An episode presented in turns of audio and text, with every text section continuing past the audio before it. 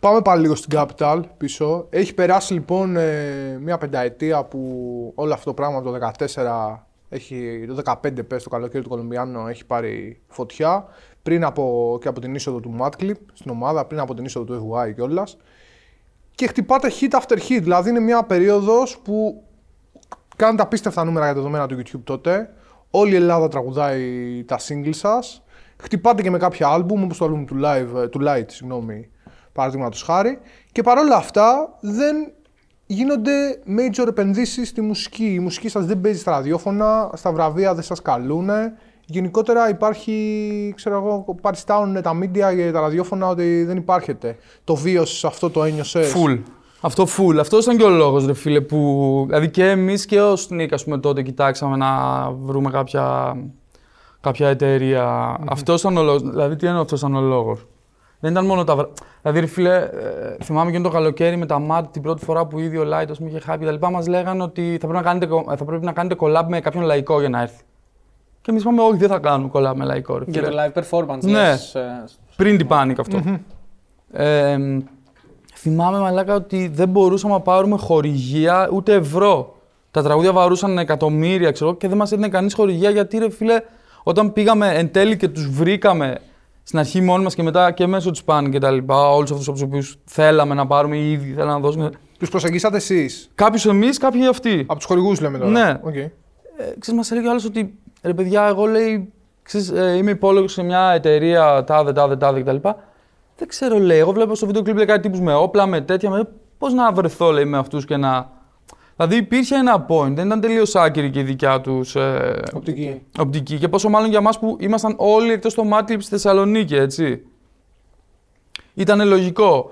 Όταν αρχίσαμε ε, με το light εκείνο τον καιρό να ψαχνόμαστε, να σκάμε συχνά εδώ πέρα, να ψάχνουμε ανθρώπους, να παίρνουμε σιγά σιγά κτλ. Κάναμε και αυτό που κάναμε τον deal μας, ας πούμε, με την Panic κτλ. Ε, κύριε φίλε, εντάξει, okay, για όλους και για το Mad, ας πούμε, άρχισαν να παίζουν τρελές χορηγίες, για τον Ευγά, για το Light, για όλους. Άρχισαμε να έχουμε full χορηγίες, άρχισαμε να, να. Ξέρεις, είχαμε πλέον ένα πάτημα στα βραβεία που δεν χρειάζεται να κάνουμε με λαϊκό. Συμμετοχή. Ναι, πώ να πάμε στα Capital Music μόνοι μας να κάνουμε ό,τι θέλουμε. Και γενικά αυτό είναι κάτι που το κάνουμε. Πλέον έχουμε ένα πάτημα που μπορούμε να κάνουμε τα πράγματα με δικό μας τρόπο όπως θέλουμε εμείς. Δηλαδή, δεν μας αναγκάζει κάποιος να κάνουμε κάτι. Τώρα αυτό με τα ραδιόφωνα που λες, ακόμα και τώρα τα ραδιόφωνα δεν παίζουν τα tracks. Ούτε, είτε τα δικά μας, είτε μεγάλα tracks που βγάζει η σκηνή, δεν τα παίζουν. Ρε, φίλε, τα αγνοούν. Δηλαδή το. Ποια κομμάτια παίζουν. Εντάξει, μπορεί να έπαιζε λίγο το. λίγο ή πολύ, δεν ξέρω. Μπορεί να έπαιζε το business ή μπορεί λίγο το caliente ή πολύ. Εγώ σου λέω χωρίς να ξέρω καλά, ότι στα μεγάλα ραδιόφωνα τα οποία πληρώνουν καλά δεν παιζανε Έπαιξε το Φίμι, έπαιξε το Μπορεί, σίγουρα θα έχουν παίξει κάποια τους συνήκου με τη Τάμτα κτλ. Γιατί είναι radio friendly όμως, έτσι. Και γιατί έχουν μέσα τραγουδίστρες οι οποίες έχουν ήδη πολλά tracks στα ραδιόφωνα, τις έχουν, είναι accepted από τα ραδιόφωνα mm-hmm. κτλ. Άρα αυτό που λες είναι μια πραγματικότητα η οποία υπάρχει ακόμα και σήμερα. Και όχι μόνο τα ραδιόφωνα και τα mainstream media δεν έχουν καμία απολύτως. Ε... Σχέση. Όχι μόνο σχέση, ρε φίλε. Το approach το οποίο έχουν απέναντι στη φάση είναι κακό. Τους βλέπουν λίγο σαν ε, δηλαδή, ε; Δεν περιμένω τα, εξω... τα πρωινάδικα να... να κάνουν κάτι σοβαρό και κάτι deep, γιατί δεν θα ήταν πρωινάδικα. Εντάξει. Mm. Ο ρόλος τους είναι να τα περνάνε όλα έτσι κτλ. Ε, ακόμα και αυτό που είναι με το, με το Θοδωράκι, ξέρω προχθές για τον Μπούτσο ήταν, άμα ρωτάς τη δική μου γνώμη. Δεν σ' άρεσε. Ε; Ναι, όχι, ρωτούσε όλο να τι και τις ίδιες μαλακίες. Πόσο, πόσο, πόσο πολύ ο Θοδωράκης ασχολήθηκε με αυτή τη φάση. Εγώ λέω καθόλου. Mm-hmm. Είδε δύο βίντεο, άκουσε δύο τραγούδια τον καθένα και πήγε να πει τις παπαριές του. Δεν καταλάβαινε γιατί πράγμα πάει να μιλήσει. Τη δική του οπτική πήγε να μας κάνει. Στα αρχίδια μας, ρε φίλη, δική σου οπτική. Ποιος είσαι εσύ και όλα στο τέλος της ημέρας. Στην πούτσα μας εγγράφουμε.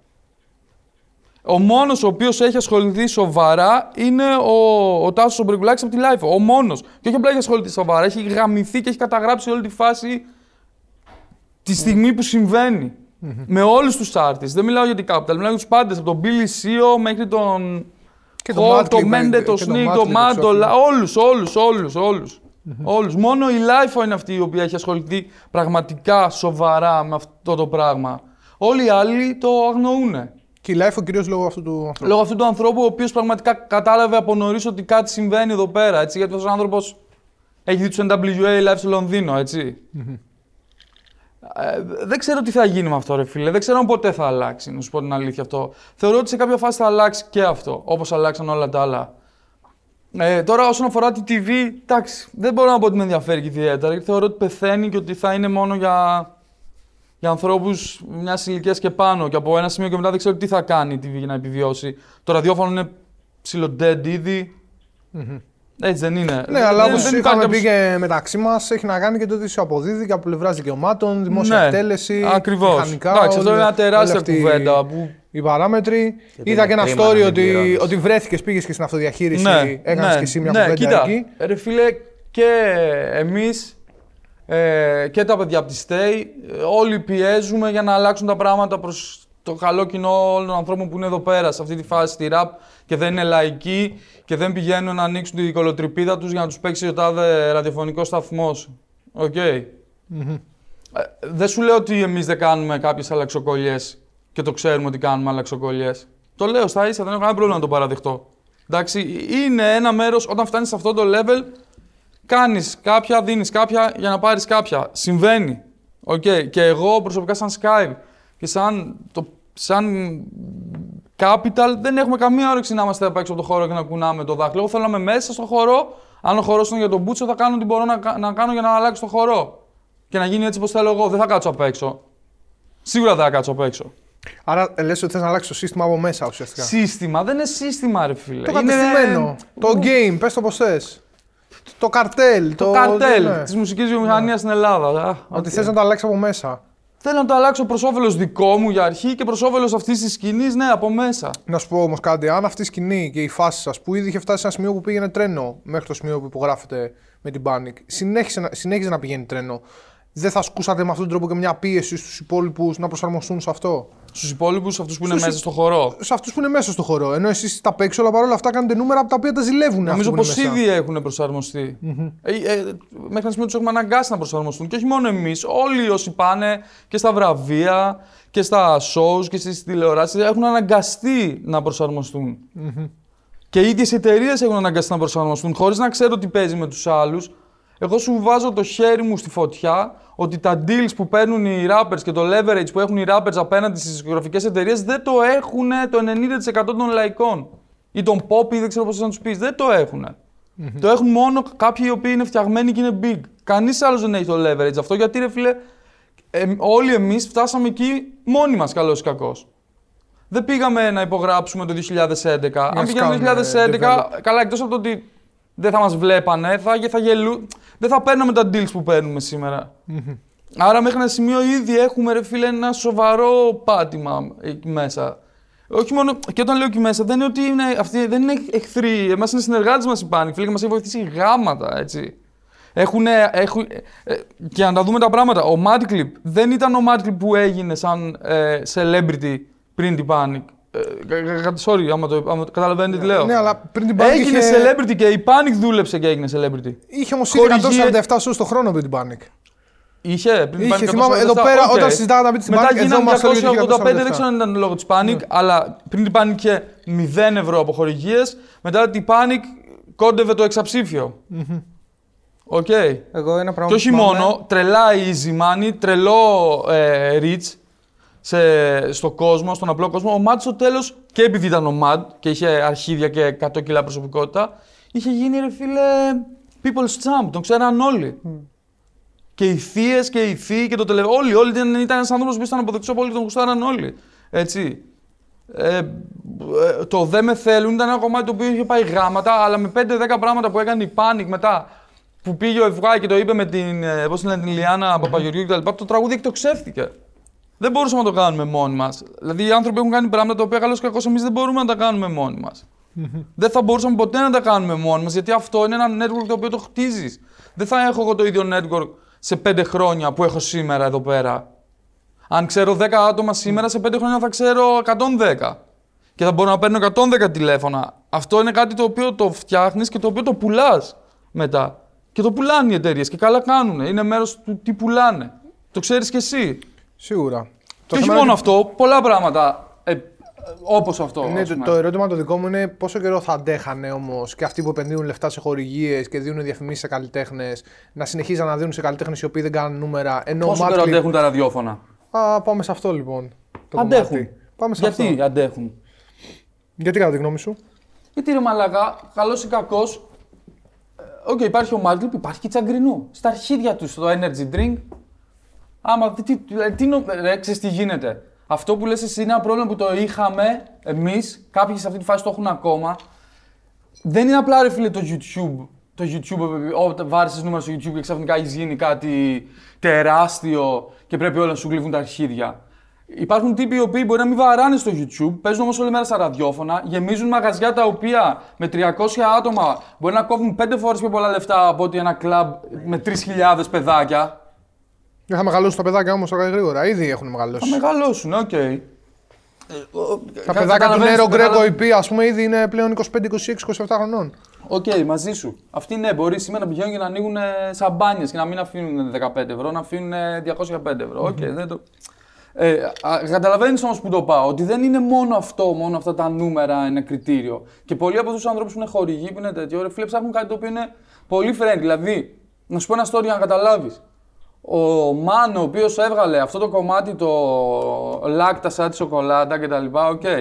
Ε, μου το είχε στείλει να του το μιξάρω. Ε, είχε το track. Και.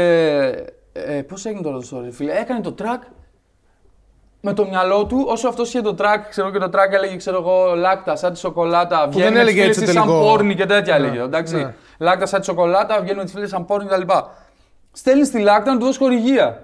Και η Lacta του λέει: Αν τυχόν χρησιμοποιήσεις το όνομά μας Lacta, θα σε στείλουμε για τσάι. Θα σε πάμε στα δικαστήρια και αυτά που θα πληρώσεις δεν μπορείς να τα φανταστείς. Και ο man λέει: Σε γράφω στα αρχίδια μου. Βγάζει το κομμάτι. Και τους κάνεις τέτοιο φάκελο στο σπίτι. Και τους ζητάνε, ξέρω εγώ, τύπου κάποια εκατομμύρια αποζημίωση. Οκ. Από εκεί- Άλλαξε το στίχο όμως, δεν έλεγε έτσι εν τέλει. με, εν τέλει κατέβασε το τραγούδι και τον άλλαξε. Ναι, γιατί τους στείλαν, σου λέ- ε, μου έλεγε, ας πούμε, ότι μου στείλαν ένα τέτοιο πάκο με χαρτιά από δικηγόρους. Οκ. Μια δικογραφία άλλη. ναι. Άρα κα, κατα, καταλαβαίνεις, δεν είναι τόσο απλά τα πράγματα Δεν είναι ότι, OK, okay, βάρεσες ξέρω εγώ, κάποια νούμερα στο YouTube, άρα θα έρθει όλη η Ελλάδα και θα σου γλείφει τα αρχίδια. Και ε, όταν, θα μπου, όταν κάποιος θα μπει στη δισκογραφία και θα καταλάβει από πόσους τρόπους μια εταιρεία βγάζει χρήματα και αυτές οι μεγάλες εταιρείες βγάζουν χρήματα, θα καταλάβει μια εταιρεία που μπορεί να έχει καταλόγους Ξένους καταλόγους. και ελληνικούς και ξένους και τέτοια, στα αρχίδια της τα 30 εκατομμύρια views στο YouTube. Γιατί τα 30 εκατομμύρια views στο YouTube, στο τέλος της χρονιάς, Δεν σε είναι μια εταιρεία που επίσημη καθαρίζεις 2,5 δισκογραφία. εκατομμύρια, είναι 15.000 ευρώ. Ούτε 15.000 ευρώ δεν είναι, άμα σου παίρνει είτε το 30, είτε το 20, είτε το 50. Εντάξει, δεν είναι μόνο το Καταλαβαίνεις τι λέω. YouTube όμως. Δηλαδή και τα, Είναι το τα 50 στο shows, Spotify είναι να τα δεις. Spotify, OK. Ναι, Ακόμα δηλαδή και αυτή, αυτό. αυτή την κουβέντα την είχαμε το καλοκαίρι σε ένα συνέδριο στο Athens Music Week και αυτό ήταν το επιχείρημα του διευθυντή τη- του ραδιοφώνου της ΕΡΤ τότε. Ότι εντάξει, δεν ασχολούμαστε όμως εμείς μόνο με το YouTube και αυτά είναι της νεολαίας. Εμείς θέλουμε, σαν κρατική τηλεόραση, να ασχολούμαστε με όλες τις μουσικές. Ρε, μαζί και του του. λέω, Η ρε μαλακία φίλε, είναι ότι δεν ασχολείται είναι- καθόλου με αυτό. Ναι, ρε φίλε, όμως αυτό είναι ο τρόπος που μετράμε τις πωλήσεις παγκοσμίως αυτή τη στιγμή. Όχι το YouTube, τα Ρε, streams και τα streaming ξεκα- services. Μαζί σου, άκου να σου πω τι γίνεται. Εγώ δεν, ε, δεν πάω να σου πω ότι είμαστε μαλάκες και δεν πρέπει να μας δίνουν σημασία και τε- μπράβο στους λαϊκούς. Απλά επειδή έχω φάει πολύ τα τελευταία χρόνια όλο αυτό το Α, δεν μας κάνουν, δεν μας δάνουν, είμαστε έτσι. Είμαστε... Έχω, εγώ όμως και σαν label βλέπω και άλλα πράγματα. Και έχοντας πάρει δόση με ανθρώπους όπως είπες, είτε με την αυτοδιαχείριση, είτε με τις εταιρείες, είτε με τα, τα μάντι, είτε- Καταλαβαίνω και τη δική τους οπτική. Έτσι. Και υπάρχει δική τους οπτική. Η μαλακιά της ΣΕΡΤ είναι ότι στην Αγγλία υπάρχει το One Extra εδώ και 30 χρόνια και είναι αφιερωμένο μόνο σε τέτοια μουσική. Ότι το BBC 1, δεν ξέρω ποιο είναι, Ναι, ναι, παίζει Fire- τέτοια Fire μουσική. the Booth που είναι στο BBC, υπάρχει και δεν το BBC 3, υπάρχει και το BBC 4 που κάθεσαι και ακούς με τις στορήματα. Αυτοί οι μαλάκες όμως δεν δίνουν ούτε ένα 20% σε αυτή τη φάση. γιατί, γιατί είναι μαλάκες, ρε φίλε. Δεν ξέρω γιατί. θα γιατί αλλάξει- αυτό ο τύπος που είναι εκεί, πάει στο σπίτι του, ακούει Bob Dylan και νομίζει ότι ξέρω εγώ. Κάτι γίνεται, ας πούμε, καταλαβαίνεις τι λέω. Είναι Άμα θέμα Bob χρόνου να Dylan- αλλάξει αυτό. Άμα μπουν άλλοι άνθρωποι σε αυτά τα πράγματα, θα αλλάξει. Άμα, δεν νομίζω ότι εμείς μπορούμε να, να πιέσουμε, να πιέσουμε, να πιέσουμε. Τι να κάνουμε εμείς, αφού αυτοί οι άνθρωποι έχουν κάτι συγκεκριμένο στο μυαλό τους ότι αυτό είναι τέχνη, αυτό είναι μουσική. Αυτό δεν είναι, είναι τρας. Ναι, το ακούει όλη η Ελλάδα όμως. Ε, όλη η Ελλάδα Εδώ και ακούει 10 trash. χρόνια. Εμείς δεν μπορούμε να, να, να κάνουμε αυτό που είναι trash. Πρέπει να βγάλουμε τον Πορτοκάλογλου, να παίζει κιθάρα, ξέρω πώς τον λένε εκείνον τον τύπο που κάνει εκεί το... Πορτοκάλογλου λένε. Whatever. Δεν θέλουν ρε φίλε να το δεχτούν γιατί δεν υπάρχει και κουλτούρα από πίσω, urban κουλτούρα. Γιατί στην Αγγλία υπήρχε από το 60, από το 70, πότε ήταν, ακούγανε ska. Μετά τα ska γίναν κάτι άλλο, τα τέτοια γίναν jungle, τα jungle γίναν drum and bass, τα drum Και and reggae bass κουλτούρα. είχαν γίνει grime, τα, τα drum and bass είχαν γίνει grime. Ξέρεις, Οι υπήρχε το mods, garage, reggae, το τα grime, πάντα, το ναι. τέτοιο. Το ίδιο και στη Γαλλία. Είχε στους Αλγερινούς, είχε στο rap, είχε στο τέτοιο. Εδώ ρε φίλε δεν υπάρχει τέτοια κουλτούρα. Τώρα χτίζεται urban κουλτούρα. Χτίζεται, πιστεύεις, οριμάζει το Ε, κοινό. καλός ή κακός χτίζεται. Το κοινό δεν ξέρω αν οριμάζει. Ε, άμα χτίζεται κουλτούρα, δεν σημαίνει αυτό ότι οριμάζει κιόλας. Κάποιο κοινό, ναι, υποθέτω είναι πως στο εξωτερικό. Ξέρεις, μπορεί όλοι να ξέρουν το τραγούδι του Travis Scott, λίγοι ξέρουν το. Τι είναι ο Travis Scott; Ναι. Υποθέτω ότι συμβαίνει κάτι τέτοιο. Δηλαδή σε ένα μαγαζί που θα παίξει 25 τ- τέτοια tracks, trap ή 20 whatever, και θα παίξει και το Verti, δύο ίσως να είναι πιο πολύ αυτής της φάσης. ή τρεις ή κάτι. Θεωρώ ότι οι άλλοι 6-7 είναι πιο πολύ του Verti και απλά γουστάρουν και αυτά και τα ακούν και τα ξέρουν και καταλαβαίνουν και το slang, ok, μαζί σου και ξέρουν και ποιος είναι ο artist. Μέχρι εκεί. Πιστεύεις ότι θα αλλάξει Ούτε, ίσως- ούτε τους δίσκους θεωρώ ότι ακούνε. Με τους δίσκους, Δεν ναι. ακούν τους δίσκους. Ακούνε κότερα ελικόπτερα, σούπερ. Πάνε, βάλου τώρα εσύ σε αυτούς να ακούσουν το κακές συνήθειες. Εντάξει, το Supernova όμως έκανε debut τρομερό και μπήκε. ναι, γιατί το στις λίστες που Supernova πήγε ήταν top και 3 πιο στον κόσμο. όμως. ήταν πιο rap album έτσι. Rap, rap, rap. Δεν Και το κάναμε album του Light ακραιότητες. όμως το ίδιο έκανε. Για να μην Ναι. το αφήνουμε γι' αυτό. Ναι, και του Light ναι, το solo. Ναι, ναι, ναι. Έτσι. ναι, ναι. Άρα σημαίνει ότι ο κόσμος εκτίμησε ένα τέτοιο drop.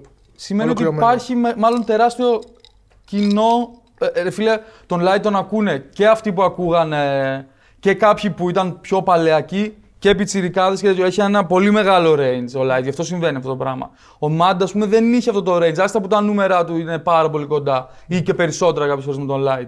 Είχε ένα πιο cult following, πιο στενό στο ποιοι άνθρωποι τον ακούνε. Καταλαβαίνεις τι λέω; Ποιοι άνθρωποι τον ακούνε φανατικά και ποιοι τον ακούνε σαν hitmaker εννοείς. Ναι, ναι, ναι, ναι, ναι. Τον Light τον ακούνε, τον... είναι πιο broad, ας πούμε, το range που πιάνει. Το Supernova, ωστόσο, εγώ το είχα πετύχει σε, σε ψιλικατζίδικο κιόλας. Που μπήκα και παίζει το ραδιόφωνο. Οκ. Το Voodoo. Ε, νομίζω το Voodoo ήταν. Οκ, Εν τέλει, δεν οκ. θυμάμαι ποιο track, αλλά ήταν ένα track από το Supernova. Δεν σου λέω ότι δεν το παίζουν. που έπαιζε ραδιόφωνο. Δεν ξέρω τι, θα, τι πρέπει να γίνει για να αλλάξουν. Ε. Δεν, δεν το ξέρω αυτό. Τι, τι πρέπει να γίνει. Για να Πιστεύεις- αλλάξουν είτε τα ραδιόφωνα είτε η ΕΡΤ είτε. Ξέρεις ότι αν Πάνω σε αλλάξουν αυτό να το όμω. Πρέπει να ρωτήσω. αλλάξουν οι άνθρωποι. αν αλλάξουν πρέπει μια όμως- μέρα να έρθει ένας σε ένα ραδιόφωνο και να σου πει σε σένα, ρε φίλε, πω πω εσύ είσαι μέσα σε αυτή τη φάση γάμισέ τα, ε. Και σαν media το τρέχεις, ξέρεις και τι σου γίνεται. Έλα εδώ ρε μάγκα, σε κάνουμε σε ένα διευθυντή προγράμματος. Θα αλλάξει όχι μόνο στην εικόνα, θα αλλάξει και στις πηγές των εσόδων σας. Το ξέρεις πολύ καλά Εννοείται. αυτό, έτσι. Εννοείται. Αλλά τι να κάνω, να κάτσω έξω από τα ραδιόφωνα για να. Να τους παρακαλάω να με παίξουνε. Sky, πιστεύεις ότι ίσως να αλλάξει αυτό άμα οι rappers μπουν στις πίστες; Ίσως ε, Μπορεί. οι Δεν εταιρείες μπορώ να το αρχίσουν να το ξέρω. βλέπουν Μπορεί. ε, σαν κάτι αλλά πιο δεν δικό νομίζω τους; ότι Sony, αλλά αυτό, δηλαδή αυτό πρέπει να γίνει. Πρέπει να μπει κάποιος σε ένα μαγαζί που. Δεν έχω κανένα πρόβλημα με αυτό. Ναι. Ε, αλλά δηλαδή τι, τι, τι θα γίνει τόσο ξαφνικά διαφορετικό που. Θα είναι μέρος Γιατί ενός ήδη show που παίζουν κάνει τα μεγάλους collabs. τζίρους. Μα ήδη γίνονται bla, shows bla. όμω τεράστια και ήδη παίζουν σε Collabs clubs παίζουν και ήδη σε stages full. πολύ μεγάλα. Δεν μπορώ να καταλάβω γιατί τα ραδιόφωνα ας πούμε, και τα media κάνουν λες και αυτό το πράγμα είναι αόρατο. Εγώ νομίζω ότι ο λόγος είναι ρε φίλε, ότι αυτοί οι άνθρωποι που έχουν τα κλειδιά από αυτά τα πράγματα απλά δεν καταλαβαίνουν τι στον πούτσο συμβαίνει. Αυτό. Έχουν μια ιδέα ότι αυτό είναι ένα άκυρο πράγμα από αλλού, trash, και δεν μπορούν να το καταλάβουν. Γιατί απλά έχει ένα παιδικό κοινό το, οποίο το ακούει και ψαρώνει, ξέρω εγώ τύπου. Μήπως δεν θέλουν κιόλας να το καταλάβουν. Ή μήπως θεωρούν ότι αν το καταλάβουν θα χάσουν τη δύναμή τους; Εγώ γι' αυτό το λέω, επειδή είπες πριν Εγώ νομίζω ότι... πιο πολύ δύναμη θα έχουν να το καταλάβουν, όχι θα χάσουν τη δύναμή τους. Γιατί η δύναμη που έχουν όσο περνάνε τα χρόνια πέφτει. Αν το καταλάβουν, πιο πολύ δύναμη θα έχουν. Δεν ξέρω αν θα ακούσει κάποιος ραδιόφωνο ξαφνικά, αλλά θα σε χαλούσε σε ένα Παρασκευή Σάββατο βράδυ που θες να πας μια βόλτα κάπου έξω, αντί να είσαι με το Spotify, να μπορείς να γουστάρεις, να υπάρχει ένα Tim Westwood. Λέμε τώρα. Οκ. Εντάξει, το ραδιόφωνο δεν είναι μόνο Whatever, ας αυτό. μην- Το ραδιόφωνο μπορεί να είναι και on demand, μπορεί να είναι και σε OK, podcast. μπορεί να οκ, είναι whatever, ναι. Και να ακούς κάτι και να βγει και ένα κομμάτι και να ακούσεις που δεν το, δεν το άκουγες αλλιώς. Θα σε χάλαγε, δεν θα σε χάλαγε. Αλλά αυτοί δεν μπορούν να καταλάβουν ακόμα. Δεν έχει φτάσει εκεί το μυαλό τους. Γιατί υποθέτω ότι οι άνθρωποι ζουν στον κόσμο τους, ρε φίλε. Υποθέτω, δεν ξέρω, δεν τους γνωρίζω. Ούτε τον τύπο από την ΕΡΤ ξέρω, ούτε. Εντάξει, τώρα αυτό είναι μια προσωπική ιστορία που. Όχι, μου τα την λέμε είπε εδώ κι άλλος μεταξύ- αυτή την μεταξύ ιστορία μας. την προσωπική. Μου την είπε κι άλλος που ήταν εκεί στο πάνελ περί αυτού του τύπου και τι έλεγε αυτός ο τύπος όταν του παρουσίασαν ότι σε όλο το πλανήτη, αν όχι σε όλο το πλανήτη, σε 30 χώρες, σε όλα τα ραδιόφωνα το νούμερο ένα track είναι trap. Γιατί δεν είναι εδώ, του είπανε. Δεν θυμάμαι τι απάντησε. Θυμάστε τι απάντησε; Ναι, αυτή η απάντηση που σου είπα πριν. Ότι δεν, ε, δεν μας, δεν, το ψηφι- η ψηφιακή μουσική είναι μουσική που ακούνε τα παιδάκια. Εμείς θέλουμε να πιάνουμε όλα τα ηλικιακά κοινά. Ωραία, αυτό όμως δεν το πιάνεις καθόλου. Μήπως δεν το βλέπουν απλά σαν αγοραστικό κοινό την, ε, τις ηλικίες που θεωρούν ότι ανταποκρίνονται σε αυτό το είδος; Ε, Έχουν, τότε έχουν τρελή ημερομηνία λήξης. Όχι απλά έχουν ημερομηνία λήξης. Είναι ε, ωρολογιακή, ωρολογιακή βόμβα η φάση τους. Μα, εγώ αυτό πιστεύω. Είναι με το, με, με το 1,5 πόδι μες στο τάφο. Εγώ αυτό πιστεύω. Αν δεν το καταλαβαίνουν, οκ. Και στο τέλος της μέρας μπορεί να είναι και δημόσιοι υπάλληλοι και να λέει άλλο από τώρα τα επόμενα τρία χρόνια να καθαρίσω το κασέρι μου και θα φύγω. Στα αρχίδια Κοίτα, μου. είναι και κάποιοι, ρα- κάποιοι ραδιοφωνικοί σταθμοί τύπου α, Red Rock, οι οποίοι έχουν την ίδια playlist στις ίδιες εκπομπές τα τελευταία 7-8 χρόνια που θυμάμαι εγώ. Οπότε ίσως να μην τους ενδιαφέρει κιόλας η Εντάξει, εξέλιξη. δεν ξέρω γιατί δεν έχω ιδέα με ραδιόφωνο. Δηλαδή το μόνο ραδιόφωνο Τι, που άκουγα ήταν αθλητικό.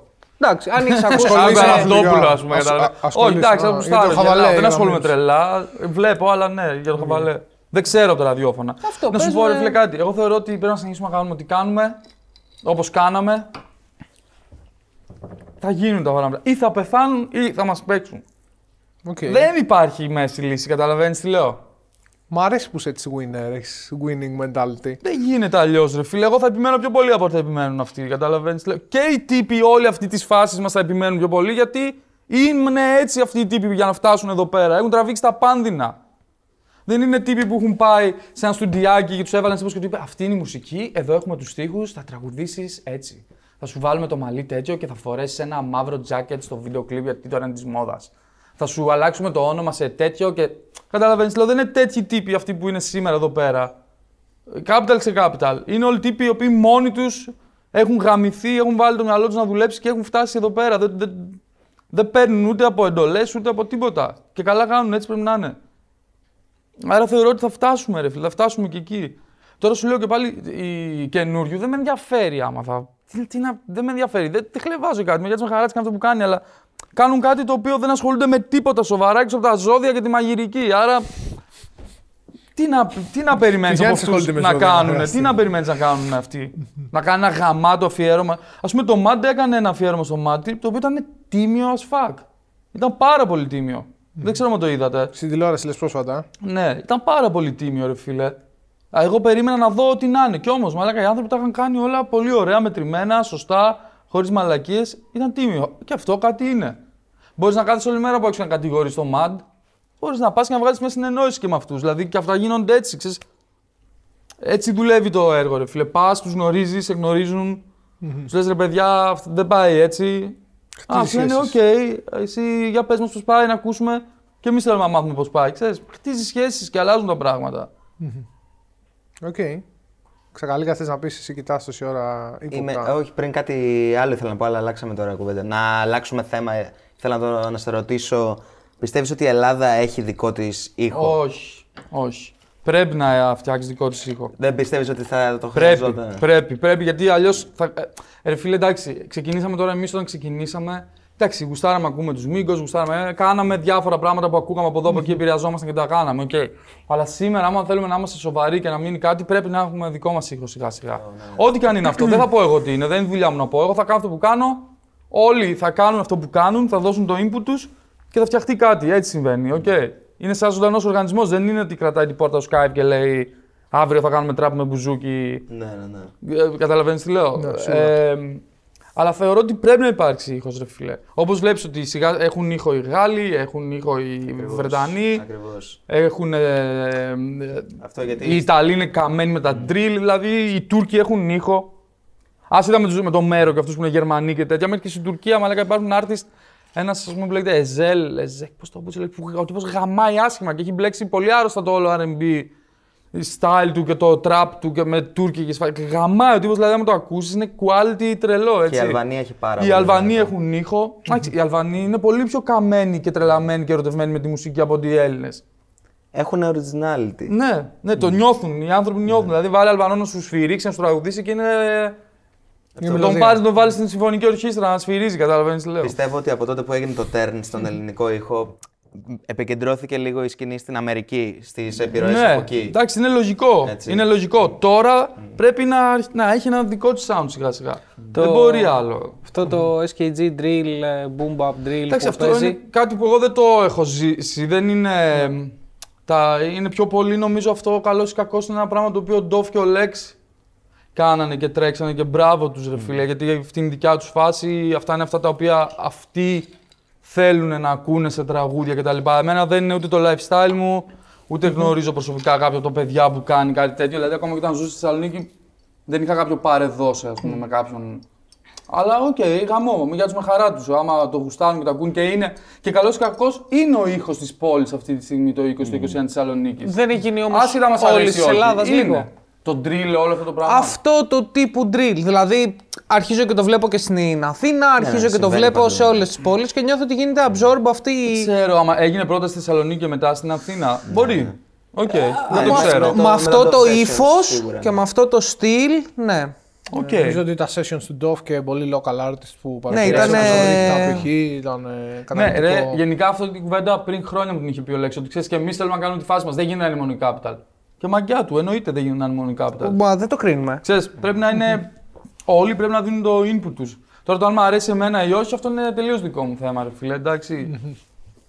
Αλλά, οκ, respect σε όποιον κάνει κάτι και το σέβεται και το κάνει καλά και μπορεί να βγάζει πέντε φράγκα από αυτό και να το αγαπάει και να τον σέβονται και αυτό τον ακούνε. Με Είναι γεια του με χαρά. σίγουρα όμως η πρώτη φορά που βλέπω όλη την Ελλάδα να συντονίζεται γύρω από κάτι. Από το drill, ας εδώ και πούμε. πολύ καιρό. Ναι. Νομίζω είναι το σημείο Οκ. που ένωσε όλα, όλες τις γενιές και όλα τα waves του ελληνικού rap. Εγώ γι' αυτό το είπα. Μπορεί. Ότι, από την άποψη ότι νιώθω ότι κάπως μέσα σε πολλά εισαγωγικά η Ελλάδα αρχίζει να φτιάχνει τον ήχο της, ότι σπρώχνει όλο αυτό το boom bap wave που είχε πάνω στο drill ήχο Εντάξει, και εμένα, κάνει ένα τέτοιο βασικά, για να πάντρεμα. είμαστε τέρμα- Εμένα δεν μ' αρέσει. Να ακούω αυτό που λες εσύ το boom bap πάνω στον drill. Να ακούω, Ναι. δηλαδή, έλα αδερφούλη στην πλατεία, μας έλειψες, ξέρω εγώ. Δεν, με, δεν μ' αρέσει. Ε, Σίγουρα, ούτε Δεν μ' εμένα, αρέσει, απλά δεν είναι το λέω- lifestyle μου, δεν γουστάρω, δεν ζω έτσι, μου βγάζει μιζέρια. Μια... Οκ.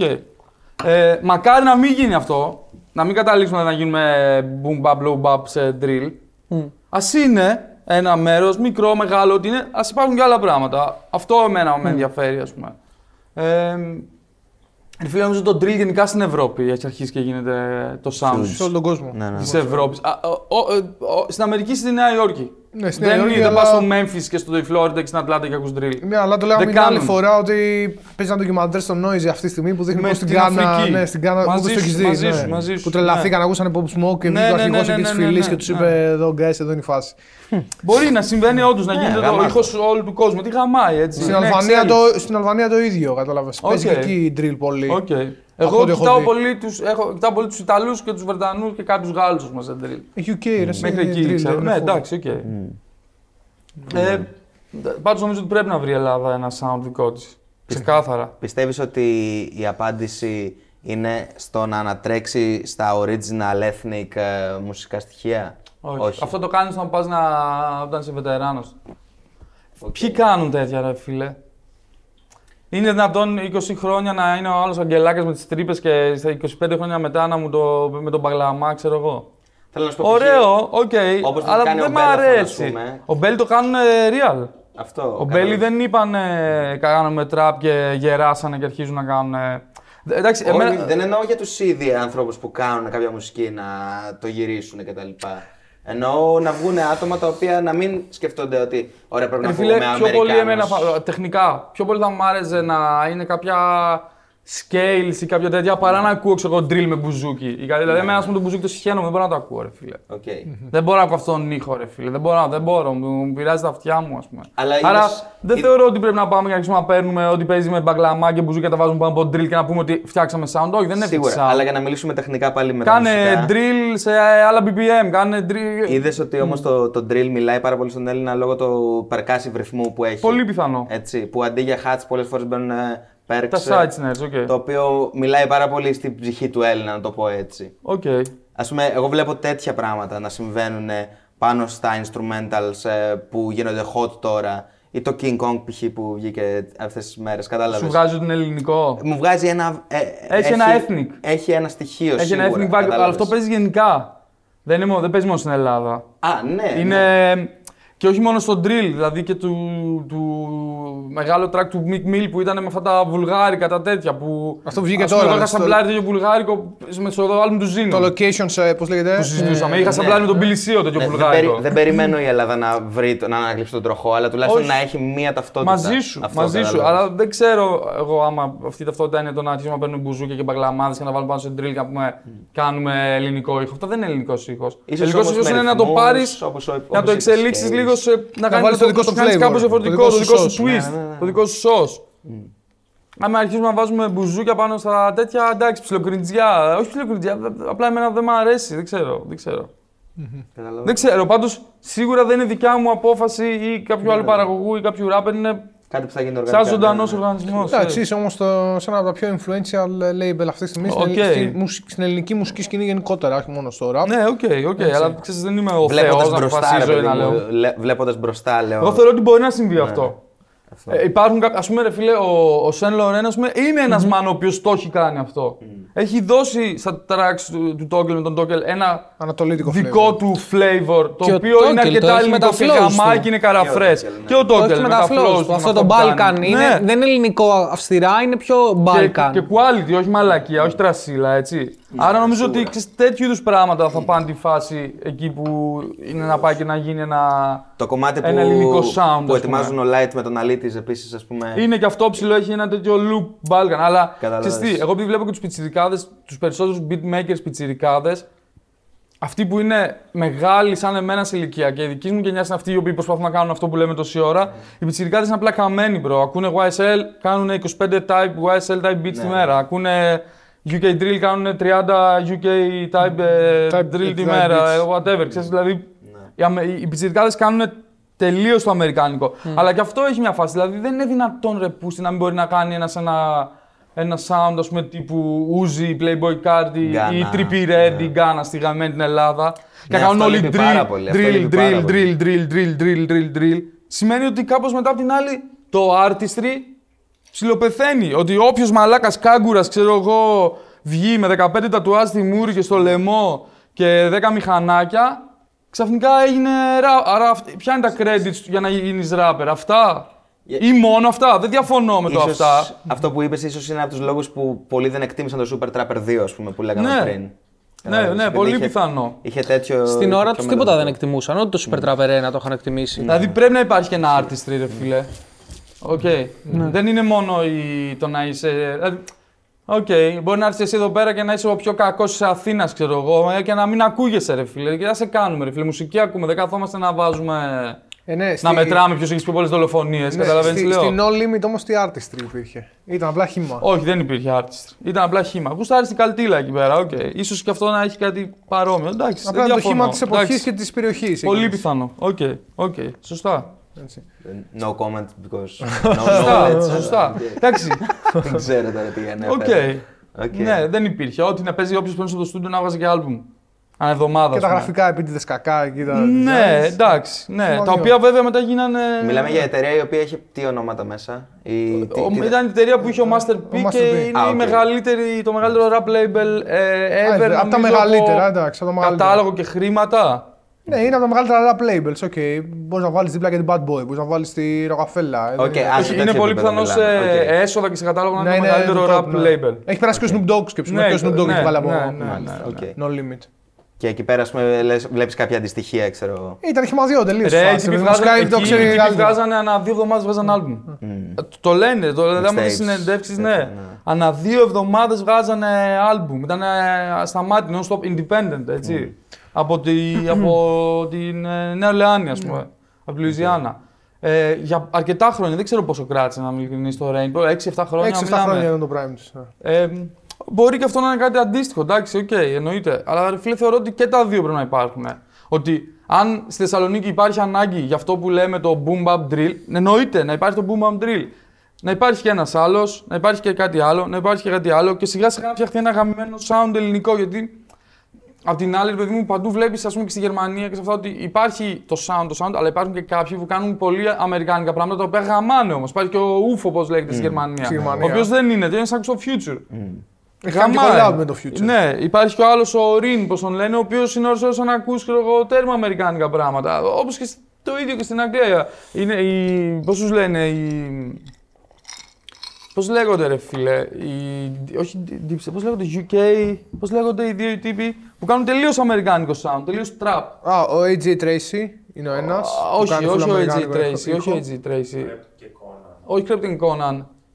Ωραία, που, 22 πώς τους λένε; Ε, Πώς λέγεται. Dipset πάντως που είπες πριν υπήρχε κάποτε. D-Block Europe, D-Block Europe. Τους μπερδεύω με, το, D-Block Europe, με οκ. D-Block που ήταν ο Jadakis κτλ. Ναι, D-Block υπήρχε Europe και- κάνουν πολύ αμερικάνικο style. Κάποτε την εποχή που ήσουν εσύ στην Αγγλία Υπήρχε και, D-Block. υπήρχε και Dipset UK. Ναι, υπήρχαν δύο τύποι. Υπήρχαν οι SAS, SAS, που ναι, ήταν ναι, ναι, ναι, Dipset ναι, UK. ναι, ναι, ναι, ναι. Σωστά, σωστά, δύο τυπάδες, σωστά.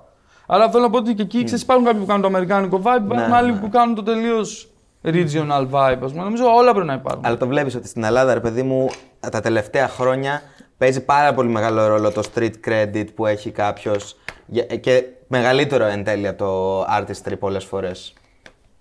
Ρε φίλε, ξέρεις τι, άμα έχεις μόνο street credit, την πρώτη φορά θα πούν «Ω», τη δεύτερη θα πούν «Ω», τη τρίτη θα πούν «Ω», τη τέταρτη θα πούν «Α». Ακ- Ε, εντάξει, πόσες φορές θα σε ακούσουμε να ασχοληθούμε με το street credit σου, άμα το τραγούδι δεν γαμάει, κατάλαβες τι λέω; Το βλέπω Δεν όμως θεωρώ πολλές φορές ότι, να, να. θεωρώ ότι κάποιοι ναι, βαράνε νούμερα λόγω Αυτό, αυτού, να αλλά βαράνε αυτοί οι νούμερα. κάποιοι ρε φιλέ, είναι πολύ δύσκολο να επιβιώσουν. Πόσα χρόνια θα κάθουν να πληρώνουν τα βίντεο και- και να βγαίνουν τσίμα τσίμα; Ε, α- ακόμα και αν χιτάρεις, δηλαδή ε, εκτός από αυτό που λες, εγώ ξέρεις τι άλλο βλέπω, ότι η φάση είτε στην Ελλάδα είτε γενικά κάνει ανά δύο-τρία χρόνια κάνει reset. Ο ήχος κάνει reset. Καταλαβαίνεις τι λέω. Όπως έκανε το 19, έσκασε ο Symbol, Ναι. κάναν το μαμά, τα τέτοια, βγάλανε τα παιδιά το Caliente κτλ. Εκεί τώρα, πέρυσι, πρόπερσι, ποτέ, έγινε ξανά ένα reset με τα drill. Κανείς δεν σου λέει ότι σε δύο χρόνια, ένα χρόνο από τώρα θα κάνουν όλοι το wave του Τρανού. Με το πλό, ας πούμε, και το κόκο, ναι. Κατάλαβες. Άρα γίνονται συνέχεια resets. Άρα, εντάξει, στο τέλος της ημέρας είναι ένας original να κάνεις το που γουστάρεις εσύ. Εννοείται να εξελίσσει και να δοκιμάζεις πράγματα. Αλλά ένας original, γιατί οι μόδες έρχονται και φεύγουν, ρε φιλέ. Οκ. Οι μόδες έρχονται και φεύγουν. Ε, αλλά το να έχεις κάτι πραγματικό και να δίνεις κάτι πραγματικό μένει. Δεν είναι ρε φίλε μόνο το street credit, ας πούμε. Δηλαδή, καλό το street credit, καλή η αλητία, καλό.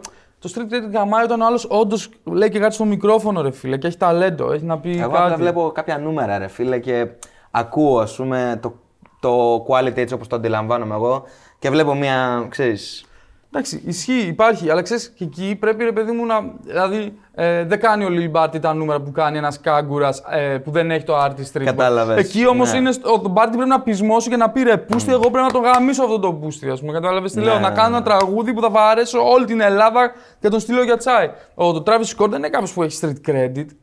Έχει όμως ένα θεότρελο artistry, ένα θεότρελο following, θεότρελα νούμερα. Και Οκ, θεότρελο ταλέντο Δεν είναι επίσης. όλοι οι NBA Young Boy ή οι Gucci Mane ή οι Da Baby. Υπάρχουν και τύποι όπως ο G-Eazy.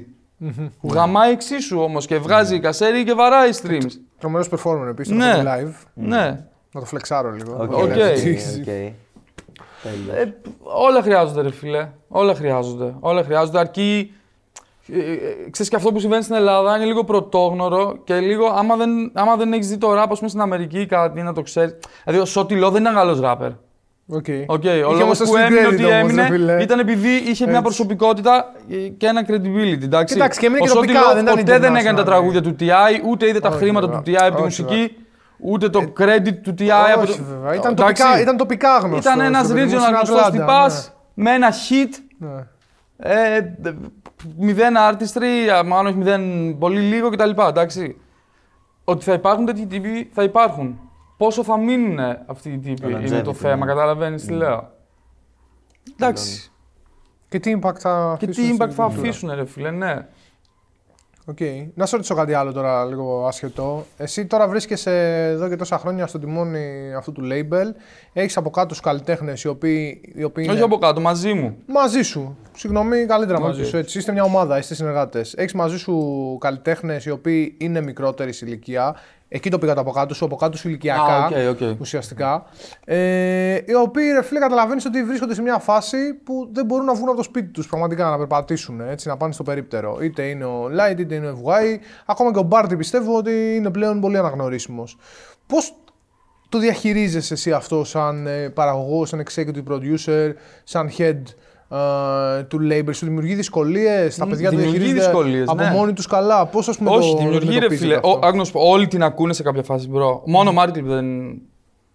δεν νο- πραγματικά ο Μάρτιν ήταν ο μόνος ο οποίος μπορώ να πω ότι δεν την είχε ακούσει σε κανένα σημείο. Ήταν όμως και μια ηλικία, ρε φίλε, και είχε και άλλες γάμο. εμπειρίες κτλ. Εντάξει. Ήταν πιο έτοιμος. Ήταν Έκανε blow up 29 ήταν χρονών. έτοιμος, Ναι. έκανε blow up 29 χρονών, δεν έκανε 19. Ή 18, πώ τον βγάλει 17, δεν ξέρω πόσο ήταν. εντάξει. Ε, ρε φίλε, είναι λογικό να είναι δύσκολο να το διαχειριστούν. Είναι λογικό να την ακούνε. Την ακούνε όλοι σε κάποια φάση. Απλά είναι η ζωή έτσι πουτάνα που σε κάποια φάση θα ξαναφάσεις 10 σφαλιάρες και θα ξανακατέβεις από εκεί που ήρθες. Καταλαβαίνεις τι λέω. Ε, είναι δύσκολο να το διαχειριστείς. Είναι δύσκολο ένας τύπος να έχει 10 τυπάδες γύρω του, ό,τι μαλακία γράφει να του λένε ότι γαμάει και όταν έρχεται σε μένα να του λέω ρε φίλε, δεν κάνει αυτό. Σου λέει γιατί δεν κάνει ρε φίλε, αφού εγώ το έβαλα σε 10 τύπους και στην κόμενά μου και όλοι μου λένε ότι είναι εκπληκτικό. Και εσύ τους λες ρε φίλε, δεν κάνει. Σου λέει τι γίνεται ρε φίλε, είσαι κομπλεξικός, ας πούμε εσύ και μου λες δεν κάνει. Δηλαδή υπάρχουν τέτοια, καταλαβαίνεις τι λέω, αλλά εκεί πρέπει να είσαι έξυπνος. Α πούμε ο, ο Light μπορεί ρε φίλε, σαν άνθρωπος σε κάποια φάση να την άκουσε το προσωπικός τέτοιος στη μουσική, δεν την άκουσε ποτέ, ήταν πάντα ήξερε ότι το καλό του είναι να ακού...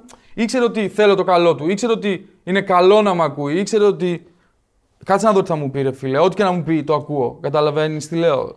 Ε, αλλά ότι όλοι την ακούνε, την ακούνε και είναι λογικό να την ακούνε, ρε φίλε. Φαντάζεσαι ένα παιδάκι 19 χρονών να μπορεί να καθαρίζει 30 κάπα το μήνα; Και όπου πάει να τον ακούνε σαν τρελοί. Και να ξέρει κιόλας ότι αυτό που κάνει το κάνει καλά και ότι γαμάει. Καταλαβαίνεις. Δηλαδή να ξέρεις ότι. Μαλάκα, είμαι πιο, ε, είμαι πιο έξυπνος σε 5-10 θέματα από αυτούς εδώ πέρα τους 100. Και είμαι και πιο έξυπνος και καθαρίζω και το κασέρι και τραγουδάνε και όλοι με και τα τραγούδια μου Και με βλέπουν και και σαν Θεό. γάμισα και 10 κοριτσάκια. Δεν λέω για κάποιον συγκεκριμένο, γενικά, whatever λέμε, οκ. Και με βλέπουν και σαν Θεό. Και με βλέπουν και σαν Θεό. Και έχω και τα off-white ε, τέτοια. Ε, Εντάξει, θα μην την ακούσεις, ρε φίλε. Ποιος δεν την ακούει στα 19 του, ξέρω εγώ. Αλλά και εμείς, και εμένα ο ρόλο μου δεν είναι να κάνω ούτε το δικαστή ούτε τον ε, τέτοιον. Πρέπει απλά να έχεις τρόπο, ρε φίλε. Πρέπει στον καθένα να βρεις τον τρόπο. Δηλαδή, στον, α ας πούμε, στο MAD, ο τρόπος ήταν, ρε φίλε, ότι έπρεπε ο άνθρωπος να νιώθει συνέχεια ότι τον στηρίζεις, ότι τον αγαπάς, ότι είσαι εκεί. Όταν, όταν ήξερε ότι είναι έτσι και μετά μπορούσε να δεχτεί ό,τι γνώμη και να του πεις. όχι, να την, όχι να συμφωνήσει, αλλά όλα τα άκουγε. Και τα άκουγε όλα με σεβασμό. Ε, αν δεν του τα έδινες όμως όλα αυτά, δεν άκουγε. Ο Light μπορεί να είσαι πολύ πιο χήμα μαζί του από ότι ήσουν με το Mad και θα συνεχίσει να ακούει. Γιατί έτσι είναι το μυαλό του, ήταν, είναι πιο. Τα εκλογικεύει κάπως τα πράγματα, ρε παιδί μου, πιο. Τα φιλτράρει κτλ. καλύτερα, Ναι. έτσι πιο γρήγορα. Ε, ο Ευγάρη, φίλε, στην ηλικία που είναι, σου λέω: Δεν γίνεται ρε μαλάκα τώρα, ξέρω εγώ. Άμα μου σκάσει με 10 παιδάκια μέσα στο στούντιο, να τον γυρώνω και να τον κα- μπινελικώνω μέσα στο στούντιο μπροστά στα 10 παιδάκια. Όλα θέλουν τρόπο. Και ούτε έχω καμία. Καταλαβαίνεις, λέω: Όλοι θέλουν τους τρόπους. Πρέπει να βρει με όλου το, το κλειδί του, ρε φίλε. Πώς να χειριστείς τους ανθρώπους. Δηλαδή, το να είσαι παραγωγός, σαν παραγωγός, εκτός από το να έχεις ένα vision για τη μουσική, το δεύτερο πιο σημαντικό πράγμα είναι αυτό. Να ξέρεις να, να χειρίζεσαι τους ανθρώπους, ρε φίλε, και την ψυχολογία τους. Και να τους επικοινωνήσεις Κατάλαβες; αυτό που Δηλαδή, θες. πες ότι έχεις ένα session με έναν τύπο και έρχεται και σου λέει πριν το session, μαλάκα να σου βάλω δύο κομμάτια να ακούσω και τους τα βάζει. Λες, είπα όπα για το μπούτσο τα τραγούδια σου. Εγώ έχω δει τύπους να το κάνουν αυτό. Ε, πώς να έχω γραφήσει ο άλλος, ρε φίλε μετά; Τι vibe να πάρει ο άλλος, πώς να μπει μες στον booth και να γράψει με, μαζί σου, με σένα; Έχω δει τύπους να σκοτώνουν τα vibes πριν ο άλλος μπει στην πόρτα, ρε φίλε. Δεν μπορεί να το κάνεις αυτό. Θα τα ακούσεις και θα πεις: Ω φίλε, αυτό μου αρέσει πολύ που κάνει εδώ και είναι, και είναι, ναι, ναι, ωραία, τέλεια, σούπερ. Θα δουλέψει και μετά σου λες να του πεις: Ξέρεις τι, σε εκείνο που έβαλες στην αρχή δεν μ' άρεσε τόσο αυτό, μ' άρεσε εκείνο βέβαια. Ναι, ναι, ναι. Πρέπει τον άλλον ρε φίλε, να, τον, φ- να, έχεις είναι, τρόπο, να ναι. νιώθει λίγο καλά ο άνθρωπος, να τον φτιάξεις. Είναι σαν, ε, σαν τις ομάδες στο ποδόσφαιρο, ξέρεις. Δηλαδή, Το ηθικό. ε. ναι, η ψυχολογία του έτσι δεν μπορεί να, τον, ε, να του γαμάς την ψυχή και να περιμένεις να μπει μες στον booth και να κάνει perform. Τι θα κάνει, δεν είναι ρομπότ, ρε φίλε, ο άλλος. Εσύ προσωπικά νιώθεις ποτέ Εγώ το έχω, συγκε- κα- έχω κάνει, όχι τόσο ακραία, αλλά έχω κάνει τέτοιες μαλακίες. Να γαμίσω vibes, να έχω διαφωνίες έντονες στη στούντιο κτλ. Ένιωσες ποτέ, Και να είμαι και λάθος. ένιωσες ποτέ ότι σε αποσυγκεντρώνει όλο αυτό, όλη αυτή η προβολή; Εγώ δεν έχω προβολή, ρε φίλε. Ελάχιστη προβολή σχέση με τα Φαντάζομαι παιδιά. ότι και στο στούντιο Ελάχιστη, και στο ελάχιστη, Rough Note ελάχιστη. και τα λοιπά, όταν άρχισε να κάνει blow up οι όλοι φάσεις, σκάγανε εκεί πέρα πιτσιρικάκια. που Σκάγανε, σε βλέπανε- σκάγανε, ναι, οκ. Αλλά εντάξει, έχω ελάχιστη προβολή σε σχέση με τα παιδιά, ρε φίλε, γιατί έτσι είμαι σαν άνθρωπος. Δεν μπορώ, δεν μ' αρέσει. Άμα ε, δεν έχω καμία όρεξη ας πούμε, να μην μπορώ να πάω κάπου να φάω ή να πιω κάτι, να. Δεν μπορώ. Άμα να ζήσω έτσι δεν ψήνω, με τα παρατήσω όλα και θα φύγω, ας πούμε. Δεν υπάρχει περίπτωση. Εντάξει, κάποιοι τύποι ναι, με αναγνωρίζουν και τέτοια, αλλά ξέρεις, είναι και η φάση μου έτσι που Είμαι πιο humble, πιο down to earth, πιο τέτοια. Μιλάω σε όλους ωραία, μιλάω σε όλους τέτοιο. ε, τώρα άλλος προχθές ήρθε delivery στο σπίτι. Ε, ρε φίλο Σκάιβι. Λέω, ναι, ρε φίλε, ξέρω εγώ Σκάιβι. Ξέρεις τι να σου Ωρε φίλε, τέτοιο άρχισα μου λέει, κάθε τον άκουσα, μιλήσαμε, ευχαριστώ πολύ. Να σε- Ξέρεις, δεν, δεν έχω κάποιο attitude, ας πούμε, απέναντι σε κάποιον ή όπου και αν πάω πρέπει, θέλω να είμαι ευγενικός, θέλω να συμπεριφέρομαι σε όλους όπως θα ήθελα όλοι να μου συμπεριφέρονται. Καλά, σίγουρα ότι είσαι πολύ ταπεινός και ότι ξέρεις, συμπεριφέρεσαι Δεν είναι θέλω να πω ότι είμαι δεδομένο. πολύ Το λέω ταπεινός. με την έννοια ότι αν ένιωσες μπορεί να παραμένεις να είσαι έτσι, απλά να νιώθεις ότι αυτός αποσυγκεντρώνει Ε, από τη φίλε, εγώ δουλειά ήμουν σου. μεγάλος σε ηλικία όταν έγινε το όλο πράγμα και ήμουν ήδη πολλά χρόνια μέσα σε αυτό το game, άστα αν την έκανα κτλ. Και σαν άνθρωπος είχα φάει σφαλιάρες στη ζωή μου. Δηλαδή, όταν πήγα στην Αγγλία, κατάλαβα και λέω: Πω, πω, λέω, τι βλάκας είμαι, ας πούμε. Ποιος νομίζω ότι είμαι, τι φαντάζομαι, ας πούμε. Και Εκεί κατάλαβα ότι πρέπει να βάλω το κόλλο μου κάτω να δουλέψω και να γίνω σοβαρός αν θέλω να κάνω κάτι στη ζωή μου. Ότι δεν πάνε τα πράγματα έτσι, ότι ήμουν φαντασμένος μέχρι τότε. Είχα μια μεγάλη ιδέα των εαυτών που έπρεπε να σταματήσω να την έχω αν θέλω να κάνω κάτι. Εντάξει, ότι αυτό θέλει μια αυτογνωσία θέλει. Δηλαδή, ναι, υπάρχουν και τύποι που κάνουν και 30 και 35 και συνεχίζουν να είναι βλάκες. Οκ. Δεν σου λέω ότι όλοι ωριμάζουν και κάνουν, αλλά αυτό είναι και στον άνθρωπο. Έτσι. Είναι καλό να έχεις μια αυτογνωσία, ρε φίλε. Είναι καλό πράγμα. Εγώ έτσι λειτουργώ. Δεν μπορώ να αλλάξω τώρα. Δεν θα αλλάξω τώρα. Αλλά ούτε είμαι και κανένας τύπος που θέλω να το παίζω ταπεινός για να μην έχει να πει κάποιος κάτι. Ξέρεις, από ένα σημείο και μετά, όταν βγαίνει στο spotlight, θα έχουν όλοι να πουν κάτι. Κάποιος θα πει: Ο βλάκα ο Skive, ο μπούφος ο Skive, ο Πώς είναι έτσι ο Skive. ο- Οκ, ξέρεις τα αρχίδια σου. Το ίντερνετ κλείνει και πας στο σπίτι σου, ρε φίλε, και κοιμάσαι και έχεις πάρει δόση με τους ανθρώπους στην πραγματική ζωή, στον αναλογικό κόσμο, όχι στον ψηφιακό κόσμο. Εμένα δεν με ενδιαφέρει τόσο. Ο ψηφιακό ψηφιακός. κόσμος με ενδιαφέρει όσον αφορά τη δουλειά. ε, όσον αφορά τη δουλειά μου, ξεκάθαρα. Ως και προς μόνο. όφελός σου, πώς μπορείς να το Ναι, χρησιμοποιήσεις. δεν με ενδιαφέρει να γίνω αποδεκτός. Δεν ξέρεις, δεν... Από, το, από τα social media. Ναι. δεν, δεν νιώθω καλά με τα social media, δεν νιώθω άνετα. Να σε ρωτήσω κάτι άλλο. Αισθάνθηκες ποτέ ότι η Capital κινδυνεύει; Ναι. Ναι, ας πούμε όταν έσκασε ο Συμπόη με το μαμά και αυτά, ρε φιλέ, έπρεπε να δεις το, το arrogance που είχαν αυτοί, που και εμείς είχαμε arrogance. Εννοείται. Και το κατάλαβα μετά. Λέω ρε μαλάκα, οκ, και εσύ ήσουν τέρμα. Το arrogance που είχαν ο Sin Boy, και, ε, δεν τον κατηγορώ τον Sin Boy, σε καμία περίπτωση τον γουστάρω κιόλας, ε, και οι γύρω του, ήταν θεότρελο. Ήταν σε φάση ότι έβλεπες τα μάτια τους σαν να σου λένε ότι εσείς τελειώσατε τώρα, εμείς είμαστε το wave, ας πούμε. Και εκεί σκεφτόμουν από μέσα μου και λέω Μαλάκα, κάτι πρέπει να γίνει. Δεν μπορεί να συνε... Κάτι πρέπει να γίνει για να συναγωνιστείς αυτόν τον man. Με αυτά τα tracks, με αυτό το πρέπει να βρεις τρόπους, ας πούμε. Ένιωθα ότι κινδυνεύει, ας πούμε. Αλλά ξέρεις και αυτό ήταν ένα μάθημα ότι αν εσύ συνεχίσεις απλά να δουλεύεις και να κάνεις το που είναι να κάνεις. Δηλαδή, εμένα δεν με ενδιαφέρει ρε φίλε Σόν και καλά να παίρνω κάθε χρόνο πρωτάθλημα, αλλά με ενδιαφέρει να μην βγαίνω κάτω από τρίτος. Να είσαι ανταγωνιστικός. Θέλω κάθε χρόνο να είμαι. Αν δεν είμαι τρίτος, να είμαι δεύτερος και αν δεν είμαι, να είμαι πρώτος. Okay, να είμαι ανταγωνιστικός συνέχεια. Όσο είμαι ανταγωνιστικός συνέχεια, πάντα θα είμαι μια μεγάλη ομάδα, ρε φίλε. Πάντα θα είμαι εκεί. Οκ, δεν σημαίνει ότι όταν η Real Madrid, η Milan, η Bayern σταμάτησαν να παίρνει Champions League, έγινε μικρή ομάδα και ξαφνικά η- ο Ερυθρός Αστέρας και ο, δεν ξέρω εγώ πια, η Πόρτο γίνανε υπερομάδες. Σωστά. Σωστά. Ε, και ξέρεις, εκεί ρε παιδί μου, κάπου ξέρω εγώ, έβλεπες και ένα πράγμα ότι. Έβλεπες έναν τύπο ο οποίος μέχρι χθες ήταν ψιλοτρόλ. Μετά μου ξαφνικά το ψιλοσοβάρι του άρχισε να κάνει γαμάτα tracks. Α πούμε το Σάρι και αυτό ήταν φωτιά να κομματάρες, έτσι. Έσκασε, γάμισε, τα γάμισε όλα, έκανε αυτό το track. Και εκεί που λες ότι ξέρεις, πρέπει να είμαι σ- ακόμα πιο σοβαρός τώρα, να δουλεύω ακόμα πιο πολύ, να δω τι γίνεται, να είμαι έξυπνος απέναντι στο game. Δεν μπορώ να συνεχίσω να κάνω αυτά που έκανα και να θεωρώ ότι αυτά θα γαμάνε, γιατί το πράγμα συνέχεια αλλάζει, έρχονται πράγματα. Πήγε και έφεγε τα μούτρα του. Εσύ θέλω να σου πω ότι όσο εσύ κοιτάς την πάρτι σου και εσύ δουλεύεις, όλα δουλεύουν εν μέρη για, για καλό σου. Καταλαβαίνεις τι λέω. Δεν θα χάσεις εύκολα τη θέση σου, όσοι και να έρθουν. Γιατί κάποιοι θα φύγουν, κάποιοι δεν θα αντέξουν, κάποιοι θα κάνουν ό,τι να είναι. Κάποιοι δεν θα είναι τόσο καλοί όσο νόμιζες είτε εσύ, είτε αυτοί, είτε ο κόσμος.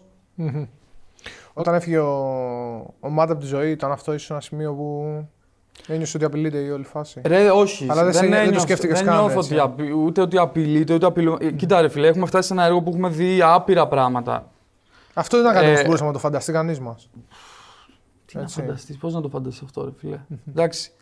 Δεν είναι, δεν έχω, ε, σου λέω τότε ήταν η μόνη φορά που ψιλοένιωσα ότι μπορεί να υπάρχει μια απειλή και τα λοιπά, γιατί Ότι τύπου, Για τους στο λόγους λέω και τότε. ανθρώπινα, ρε παιδί μου, πώς θα βρω δύναμη να συνεχίσω να κάνω αυτό που έκανα με αυτούς τους ρυθμού. όπως Πώς θα βρει ο Light να βρει. Όπως θα δύναμη. βρίσκει και ο Μάτ, γιατί όλοι μας είμαστε άνθρωποι οι οποίοι έχουμε δώσει όλη μας τη ζωή για να είμαστε εδώ ρε φίλε. Εγώ ξέρω ότι ο Μάτ θα σκύλιαζε 10 φορές πιο πολύ. Αν πάθαινα κάτι εγώ, αν πάθαινα online. Εμένα είναι υποχρέωσή μου να σκυλιάσω και όλα αυτά τα οποία έλεγα στο τηλέφωνο με το μάτι να πάω και να τα κάνω, ρε φιλε Γιατί θα, θα έρθει, θα σηκωθεί και θα με γαμίσει άμα δεν τα κάνω. Καταλαβαίνεις τι λέω. Όλα αυτά που, του, που μιλούσαμε και αυτά που του έλεγα πρέπει να κάνουμε εκείνο και πρέπει να κάνουμε εκείνο και ναι, συμφωνώ. Αυτά πρέπει να πάω να τα κάνω. Έχω υποχρέωση απέναντί του να πάω να τα κάνω. Έχω υποχρέωση να είμαι 10 φορές πιο σκύλος μετά από αυτό που έγινε, ρε φιλέ.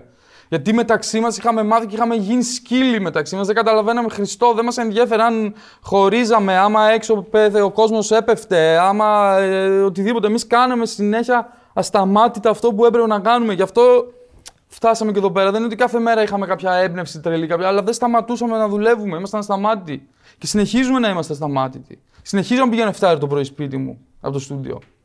Με είδες εκείνη τη μέρα, με είδες σε δύο. Ναι. Εσύ με πέτυχες σε δύο ναι, ναι στούντιο. Ναι, ναι,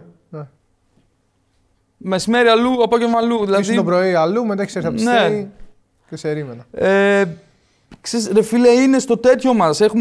Κανείς δεν θέλει να γυρίσει εκεί που ήταν. Δεν θέλω να γυρίσω στο 2012 να μην έχω φράγκο στην τσέπη. Εκτός από το το λατρεύω και το αγαπάω, δεν θέλω να γυρίσω. Ούτε ο Μάντι ήθελε να γυρίσει, ρε φίλε. Δεν μπορούσε να γυρίσει, ρε Μαλάκα. Ούτε ο Light μπορεί να γυρίσει πίσω. Ούτε ο F. Κανείς δεν μπορούμε να γυρίσουμε πίσω, ρε φίλε. Άρα αυτό μας κάνει να είμαστε πεινασμένοι, ξέρεις, λες και είναι η πρώτη μέρα. Καταλαβαίνεις τι λέω. δεν φοβάμαι, δεν φοβάμαι τίποτα. Γιατί ξέρω ότι όσο πάω και όσο κάνω, θα βρεθούν και καινούργιοι άνθρωποι που θα έρθουν και αυτοί οι καινούργιοι άνθρωποι θα γίνουν κάτι το οποίο ποτέ δεν μπορούσαμε να το φανταστούμε και θα γαμάει. Θα έρθουν άλλοι που μπορεί να μην γίνει αυτό. OK, okay, θα πάμε παρακάτω, θα πάνε και αυτοί παρακάτω όπως και έγινε. Έτσι πηγαίνουν. Ξέρεις, τα πράγματα έτσι πάνε. Παιδί μου, συνεχίζεται το έργο και πρέπει να συνεχίζεις. Δεν μπορείς να σταματάς. Δεν να νιώθεις ότι απειλείσαι ή δεν απειλείσαι. Γενικά, ρε φίλε, εγώ στο μυαλό μου μέσα για το label είμαι σε μια φάση όπου θα κάνω reset σε πολλά πράγματα. Θα κάνω restart. Γιατί πρέπει να κάνουμε restart σε διάφορα πράγματα. OK, okay, δεν θέλω να πω τι και πώς θέλω να γίνουν και θα, θα τα δεις και θα τα δούνε θα τα δει ο κόσμος. Θεωρώ ότι απλά βαρέσαμε σχεδόν μια δεκαετία, συνέβησαν άπειρα πράγματα και είμαστε σε μια φάση που πρέπει να πάμε σε μια σαν καινούργια εποχή, εποχή κεφάλαιο, σαν καινούριο κεφάλαιο. Mm-hmm. Η προσθήκη του Αλίτης τώρα και του GSA, ας πούμε, είναι κομμάτια από, τη, από αυτό το κεφάλαιο. Είναι, ναι, και άλλων artists. Και έχουμε και άλλους artists που θα mm-hmm. πάρουμε. Είναι. Και ξέρεις τι, είναι αυτό που σου λέω και στην αρχή. Εμείς, εγώ κάνω artist development. Θέλω να κάνω. Όχι για τον Αλίτη. Αυτό, για τον GSA, για τον Fax για τον ένα και τον άλλον. Δηλαδή δεν θέλω. Κάποιοι έρχονται πιο έτοιμοι, κάποιοι άλλοι δεν έρχονται πιο έτοιμοι. Πρέπει να δουλεύουμε και με αυτούς που είναι έτοιμοι να δουλεύουμε, να δουλεύουμε, να δουλεύουμε σταμάτητα για να πηγαίνουμε μπροστά και να γίνονται πράγματα. Γιατί ρε φίλε, καλός ή κακός, τις βάσεις που έχουμε εμείς τις έχουν ελάχιστοι, αν όχι κανείς, αυτή τη στιγμή στη χώρα. Άρα δεν μπορεί να μην το εκμεταλλευτούμε. Ούτε εγώ μπορώ να πάω σπίτι μου και να πω Αχ, γαμά, με κάτσα να ράξω τώρα τα επόμενα δύο χρόνια να πάω διακοπές στο, στον Άγιο Δομήνικο.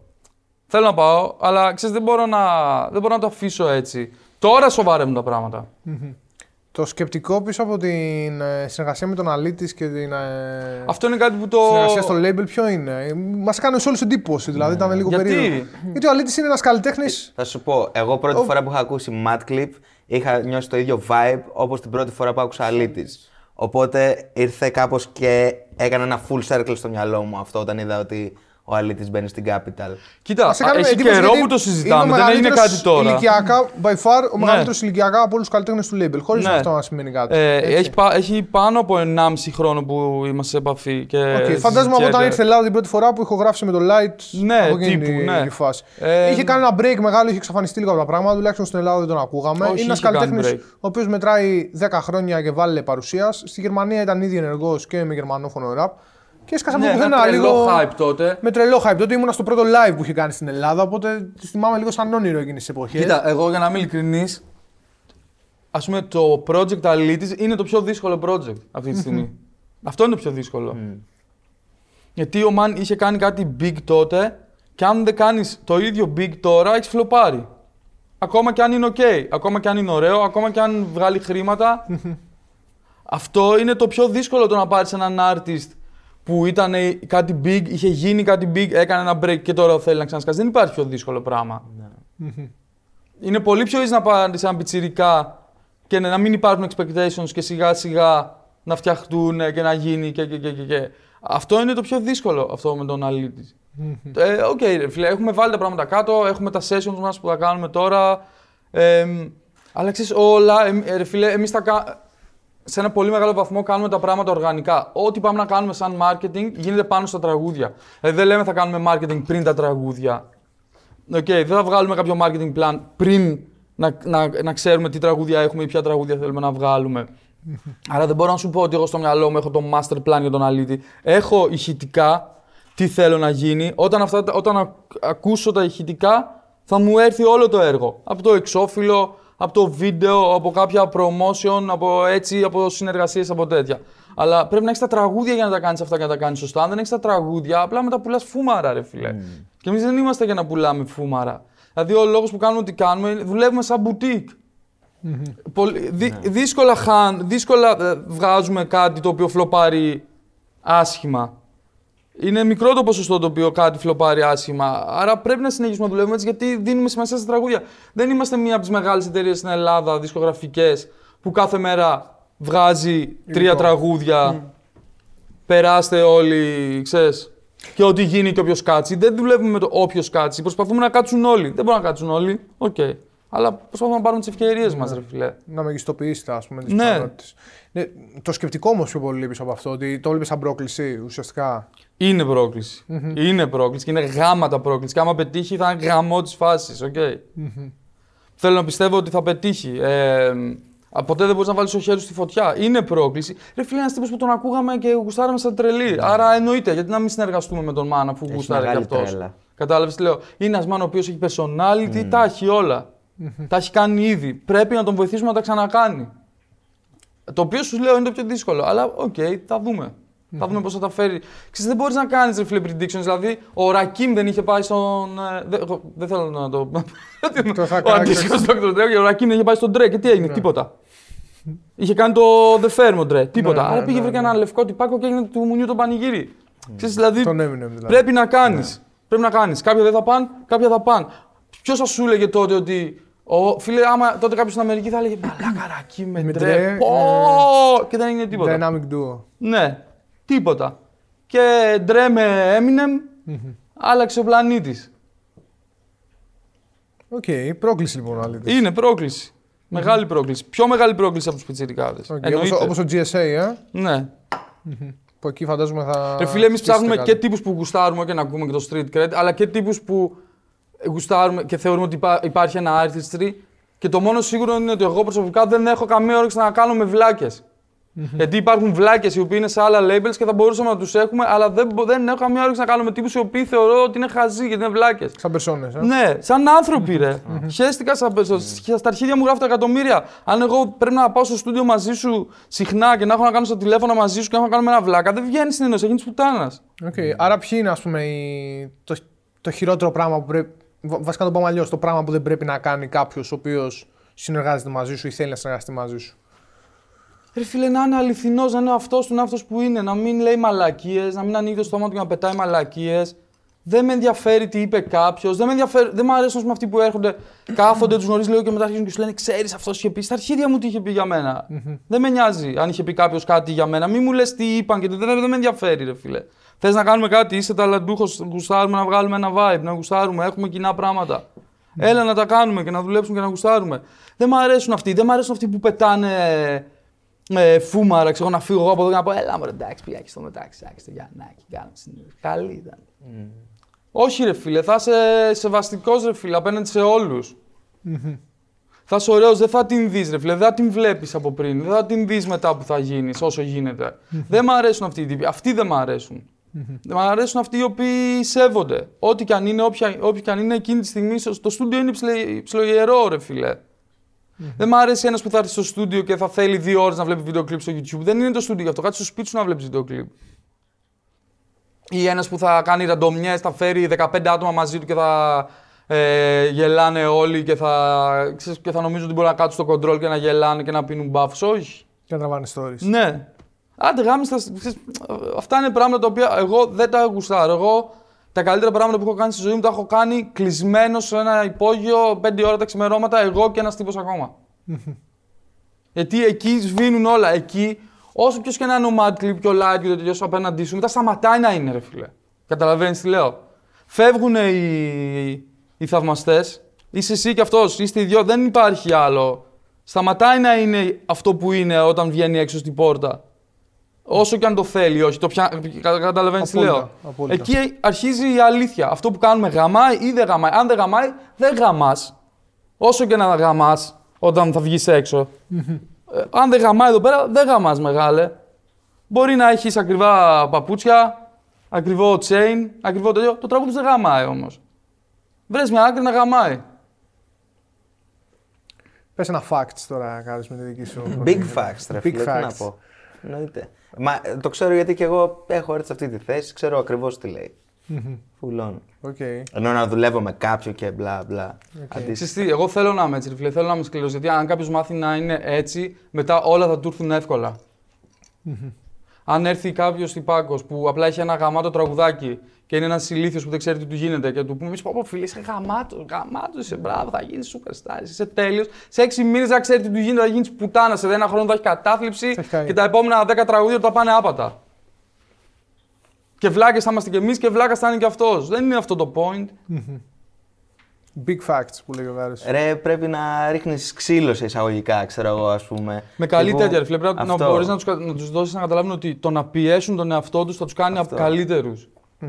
Στο long term θα τους κάνει καλύτερους. Όλους. Και εγώ να πιέ... και, και εμένα και εγώ, σαν beatmaker, σαν engineer, σαν οτιδήποτε, σαν... και αυτοί σαν rappers. Όλοι, όσο πιέζεις, πιέζεις, πιέζεις τα boundaries που έχεις, γίνεσαι καλύτερος, ρε φίλε. Το ταλέντο θα σε πάει μέχρι ένα σημείο.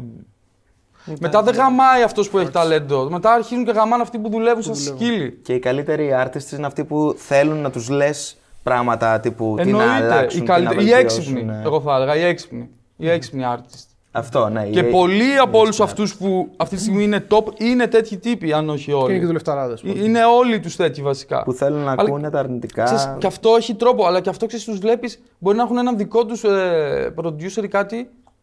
Ρε φίλε, είναι λίγο ο κόσμος τρώει παπατζηλίκι και οι rappers τρώνε και οι παπατζηλίκι ακόμα και στις διαπροσωπικές τους σχέσεις. Δηλαδή, μπορεί να δεις ένα τυπάκο ο οποίος έχει έναν εξίσου γαμάτο producer, είτε σαν beatmaker είτε σαν τέτοιο, και μπορεί και χίλιες φορές καλύτερο από μένα.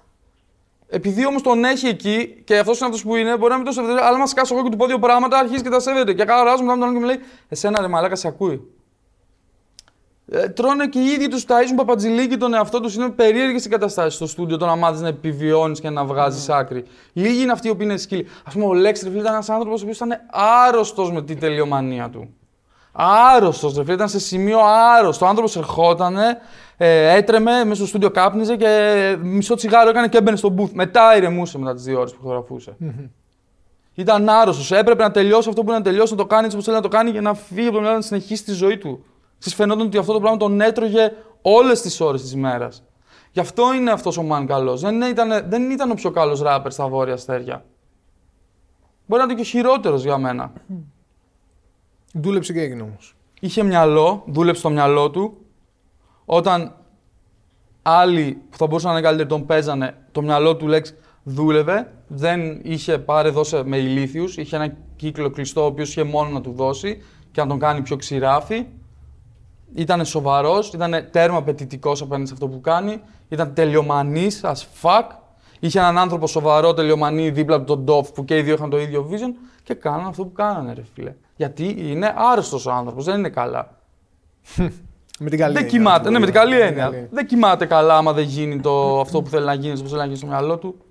Και έτσι πρέπει να είσαι, ρε φίλε. Και εγώ πολλές φορές πάω στο σπίτι και δεν μπορώ να κοιμηθώ, ρε φίλε.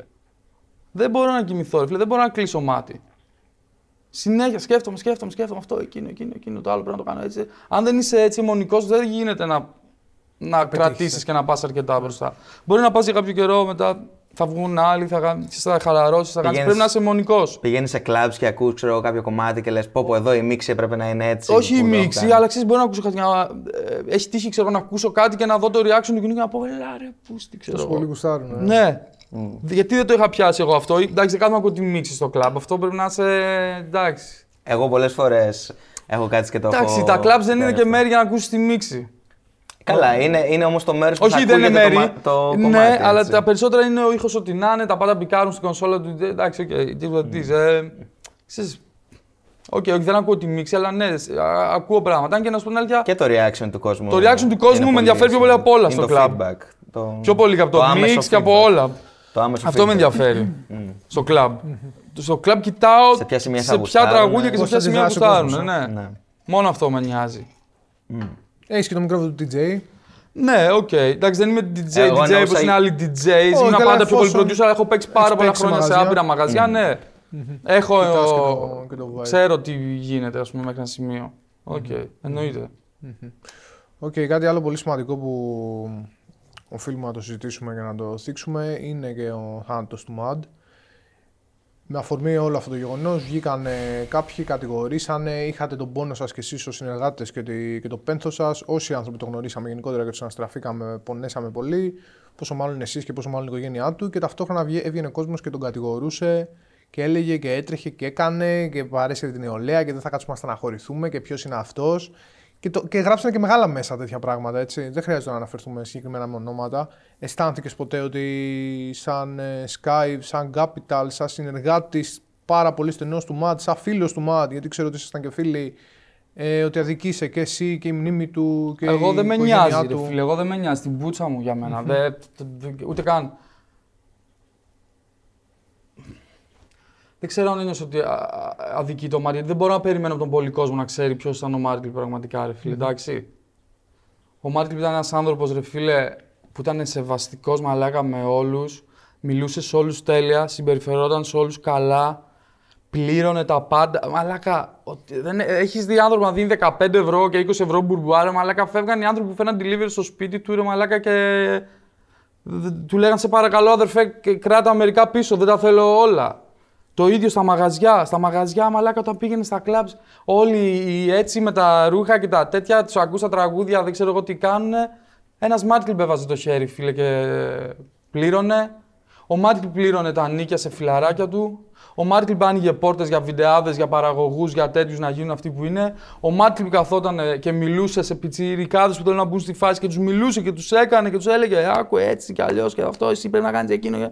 Γιατί ήταν παθιασμένος ρε μαλάκα και το αγαπούσε. Ο Mad Clip πήρε μαλάκα, έσκαγε, έπαιζε σοου και έρχονταν δυόμιση ώρες στο στούντιο να ηχογραφήσει. Ήταν το show. ε. Εκτός από ράπερ, σαν άνθρωπος ρε μαλάκα, σαν άνθρωπος ήξερε να μιλάει, ρε, να είναι ευγενικός, να γνωρίζει να κάνει τον κόσμο να τον συμπαθεί, ρε μαλάκα. Και να τον αγαπάει. Και όχι με, το, το με τον άνω αυτός του, οκ. Ε, Άρα το τι λένε όλοι αυτοί δεν με ενδιαφέρει. Ε, Δεν με νοιάζει. Ο κάθε μαλάκας θα γράψει ότι δεν μπορώ να μπω κάτω από τον κάθε και να αρχίσω να μαλώνω στο ίντερνετ. Δεν θα βγει πουθενά, οκ. Σε προσωπικό level έκατσε από, από έναν άνθρωπο που τον ξέρω ας πούμε, χρόνια κτλ. Τον πέτυχα κάποιος και γύρισε και άρχισε να μου πει περί νεοπλουτισμού και αμαξιού κτλ. Ναι, εκεί τα πήρα στο κρανίο. Τα πήρα στο κρανίο. Δεν λέμε ότι ο Μάρτιν ήταν κανένα τυπάκος που γυρνούσε με κάνα ξέρω εγώ, αυτοκινητάκι και πήγαινε με 40. Ναι, οκ. Ήταν αυτός που ήταν έτρεχε και τέτοια. Αλλά δεν έγινε ξαφνικά ο Μάρτιν το κακό παράδειγμα της κοινωνίας που έριξε τα παιδιά σας, ε, δεν ξέρω εγώ, που στις κακές συνήθειες, ρε φίλε. σα ίσα ήταν ένας άνθρωπος ρε μαλάκα που τον έβλεπε ο κόσμος και χαμογελούσε, ρε φίλε. Έμπαινε σε ένα δωμάτιο και άλλαζε το δωμάτιο, ρε φίλε. Ένας άνθρωπος που βοηθούσε τους πάντες, ένας άνθρωπος που άμα τον ακούς και τον καταλάβεις, θα γίνεις καλύτερος ρε μαλάκα στη ζωή σου. Όχι γιατί ε, θα, θα πάρεις ένα όπλο και θα να πουλά ναρκωτικά. τέτοια. Όχι, θα γίνεις όμως γιατί θα καταλάβεις τι πέρασε αυτός ο άνθρωπος και τι έδωσε και τι έχει να πει ας πούμε, μέσα από το struggle του και από τα κομμάτια του ή από το χαβαλέ του ή από όλα του. Ρε, αυτό που έγραψε και στο Instagram, όποιος ήταν γύρω από το Μάρτιν έγινε καλύτερος άνθρωπος. Είτε στη δουλειά του, είτε στο προσωπικό του. Όσοι συναναστράφηκαν με αυτό να γίναν καλύτεροι άνθρωποι. Δεν, δεν μου το αλλάζει κανείς στο κεφάλι μου όσον αφορά αυτό. Δεν με νοιάζει αυτοί που δεν ξέρουν, ρε φίλε. Εγώ ξέρω ότι ο κόσμος τον λάτρεψε, τον λατρεύει, τον αγάπησε, τον αγαπάει. Ότι ο ίδιος ήθελε αυτό το πράγμα και το πέτυχε. Εγώ ξέρω ότι ο τύπος ήθελε να ζήσει αυτή τη ζωή, την έζησε μέχρι εκεί που δεν πάει, δεν είχε να του πει κανείς τίποτα.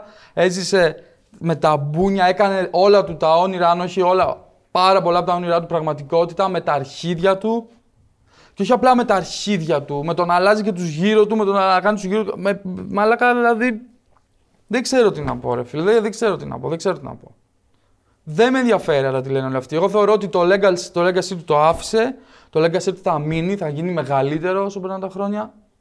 Ακόμα πιο πολύ θα τον αγαπάνε. Θα, αυτοί που δεν τον έζησαν θα λένε πω, πω φίλε τι τύπος είναι. Αυτοί που τον έζησαν θα λένε τις ιστορίες του. Και υπάρχουν άπειρες ιστορίες και θα λέγονται ιστορίες για πάντα γιατί ο άνθρωπος είχε προσωπικότητα.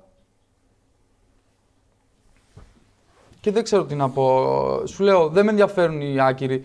Αν με, με ενδιαφέρει να μην μου πει κάποιος σε personal level που τον ξέρω να ακούσω μαλακία. Εκεί, ναι, ρε φίλε, μπορεί να νευριάσω όπως νευρίασα με το συγκεκριμένο τύπο που άρχισε να μου λέει περί νεοπλουτισμού και γρήγορων αμαξιών και τα λοιπά.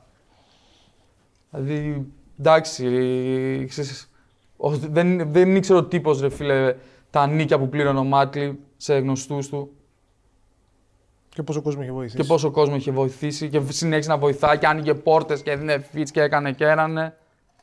Δεν ήξερε, μαλακά ήταν ο πιο ρε μαλακά. Ρε, ο άνθρωπος ρε μαλακά καθόταν και πλήρωνε ένα κάρο γαμισιάτικα μόνο και μόνο γιατί ήταν ο μόνος που ντρεπόταν να μην πληρώνει. Γιατί όλοι οι άλλοι δεν είχαν ντροπή, ρε μαλακά.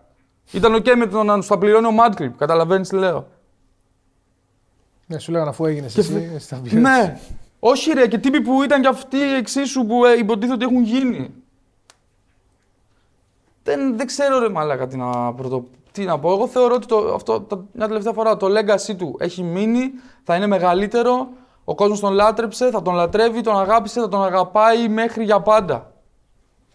Φινίτο. Αυτό είναι το συμπέρασμα. Εγώ είμαι περήφανος για την πάρτη του, είμαι περήφανος που τον έζησα, είμαι χαρούμενος που τον έζησα, είμαι ευγνώμων που τον έζησα. Με έκανε καλύτερο και σαν άνθρωπο και στη δουλειά μου και σε όλα. Δεν ξέρω τι να πω. Είμαι περήφανος για την πάρτη του, ρε φίλε. Είμαι πολύ περήφανος για την πάρτη του, για όλα αυτά που έκανε. Χαίρομαι που το ακούω. Για τον εαυτό του είμαι Χαίρομαι που περήφανος. το Γιατί το ακούω. έβλεπα έναν άνθρωπο να παλεύει για την πάρη του και να γίνεται καλύτερος. Και αυτό δεν μπορούσες να με το σεβαστείς, ρε φίλε. Χαίρομαι που το ακούω, ρε φίλε. Νομίζω ότι θα ζήσει για πάντα ο Mad. Αυτό ήθελε και αυτό ε, το πέτυχε. Και έφυγε όπως ήθελε. Ναι, και έφυγε όπως ήθελε. Τα έλεγε. Εγώ θα διαλέξω πώς θα πεθάνω. Τα έλεγε. Δηλαδή και τα έκανε ο τύπος, ρε φίλε Νομίζω ότι θα ζήσει για πάντα. Αυτό ήθελε και το έκανε. Τέλος, φινίτο. Οκ, πάμε να το λαφρύνουμε λίγο. Για το μέλλον τώρα τι σχέδια έχουμε; Capital, Άπει- ε, επιστρέφεις στα releases, releases. φτιάχνουμε στούντιο εδώ Αθήνα για να πλέον, μπορούμε να βάση- δουλεύουμε non-stop, Αθήνα. Αθήνα, μόνιμη βάση, καινούριους artists, ακόμα πιο πολλά πράγματα, producers πιο πολλούς γύρω μας, καινούρια πράγματα και, και καινούριους ε, πώς το λες, συνεργάτες σε διάφορα πράγματα. Ε, σε personal level κάνουμε και αυτά με το σεμινάριο που κάνουμε, τα σεμινάρια με τον Πέτρο στο Destiny που έκανα ένα σεμινάριο, εγώ πέντε μέρες πήγε γαμιώντας. Πώς πήγε αυτό, πώς τα τα πράγματα εκεί; Πήγε θεϊκά, ρε φίλε, και ήταν γαμό τι εμπειρίε. Κάναμε πέντε μέρες non-stop, κάναμε γύρω στα 44 ατομα Νομίζω ότι όλοι φύγανε ευχαριστημένοι και τρελαμένοι. Και δεν ξέρω, τώρα κάνουμε τον DOF. Θα κάνουμε κι άλλα, θα κάνουμε και κάποια άλλα πράγματα. Θε- θέλουμε να. 19, κάνουμε, 18-19. 18-19 κάνουμε τον DOF και ίσως και επόμενες μέρες. Ε, Που τα διοργανώνεις εσύ με τον Destiny. αυτά, μαζί με τον έτσι, Destiny, με τον Πέτρο. ναι. Ε, και θέλουμε να κάνουμε και κάτι πιο big το καλοκαίρι που αν όλα πάνε καλά θα γίνει και θα είναι και γαμό της φάσης και νομίζω θα το μάθουν και όλοι. Ε, αυτά είναι τα πλάνα ρε φίλε. Ξέρεις, όπως μιλήσαμε και πριν και για τα περί publishing, προσπαθούμε να στρώσουμε ό,τι μπορούμε στη χώρα. Έχει πολλές, πολλές τρύπες που πρέπει να κλείσουν. Κάτι κυκλοφόρητα από Mad θα δούμε μέσα στο 22. Θα δούμε σε 22 άλμπουμ, ε, όπου είναι στην ουσία ό,τι τελειωμένο track είχε ο Madclip. Δεν τα προόριζε για άλμπουμ, αλλά ήταν όλα τραγούδια τα οποία τα είχε τελειώσει, τα οποία τα γούσταρε, τα οποία ήθελε να τα κυκλοφορήσει. Δηλαδή δεν θα είναι κουπλέ με αλλαγμένα beat και τέτοια. Ακόμα και οι μίξεις και όλα αυτά μέχρι ένα μεγάλο σημείο θα μείνουν εκεί που άρεσαν στον Madclip να ακούει. Είναι, εμένα ας πούμε είναι χρέος μου, δεν μπορώ να το κάνω αυτό το πράγμα, ξέρεις. Καταλαβαίνεις τι λέω. Άρα ναι, το 22, αρχές του 22, προς άνοιξη του 22, άλμπουμ με ό,τι τελειωμένο και καλό υπήρχε του Mad τόσο καιρό, ας πούμε. Οκ. Τέλεια. Αυτό Βγάζεις την θέλω άλλη, να δηλαδή. πιστεύω. Ωραία. Πάμε το δωράκι σου λοιπόν που στο είχα Οκ, υποσχεθεί την επόμενη φορά. οκ. Θεωρεί αν μπορείς να μας φέρεις το δωράκι του Skype. Εδώ Ανοιγώ. μέσα της παραγωγής. Αν, αν θες να κάνεις unboxing στην κάμερα, μπορείς να το κάνεις. Αν δεν θες, μπορεί να το κάνεις μετά; Unboxing στην κάμερα, πώς κάνω Είναι unboxing στην από την προσωπική μου συλλογή, κάτι το οποίο το έχω πάρα πολλά Είναι χρόνια. δώρο, δώρο, είναι τύπου Νάρντουαρ το δίνουμε. Δώρο, και- δώρο, όχι το παίρνουμε πίσω. Δώρο, στο χαρίζω. Ο Νάρκουαρ δεν όχι θα τα αφήνει Νάρκουαρ, μετά δεν τα είναι. Ο πέντε Νάρκουαρ τα τα αφήνει. αφήνει, Ο Νάρκουαρ τα αφήνει. Τα Είναι αφήνει. δώρο, δώρο για το σπίτι τώρα που έχεις πιάσει στην Αθήνα, να το έχεις εκεί πέρα να το βλέπεις το πρωί να ξυπνάς. Για να παίρνουμε Είναι motivation. εκεί να παίρνεις motivation. Είναι κάτι από την προσωπική μου συλλογή με περιοδικά που μαζεύω 15 χρόνια. Και Βλέπω μο- τον Jay-Z μπορούσα να το στην πίσω- χαρίσω. στην πίσω Γίνα μεριά βλέπω το τον Jay-Z, γίνα αλλά μπροστά. ξέρω- Μόνο σε σένα Θέλω μπορούσα να δω το τι θα δω χαρίσω μπροστά. αυτό. Ουφ, Οκ. οκ, οκ, οκ. Αυτό μόνο εσύ θα μπορούσε να το έχεις στη. Για την κάμερα, G's, συλλογή Trap σου. or Die με το, με το νόημα, το U87 και στο μικρόφωνο που Πω, τσίπησα πω. πριν κάποιους μήνες. Πότε είναι; του 2009. Είναι 2009. και έχει μείνει άθικτο 12 χρόνια. περίπου. 103, οκ. Ναι, ευχαριστώ πάρα, πάρα πολύ, για αυτή την κουβέντα. Σε ευχαριστούμε γενικότερα για την παρουσία Τέλειο. σου εδώ. Γιαννάρα μου, ευχαριστώ. Ελπίζω να τα ξαναπούμε στο μέλλον. Αμά και εγώ, guys, thank you όλα. Να είστε καλά, πραγματικά.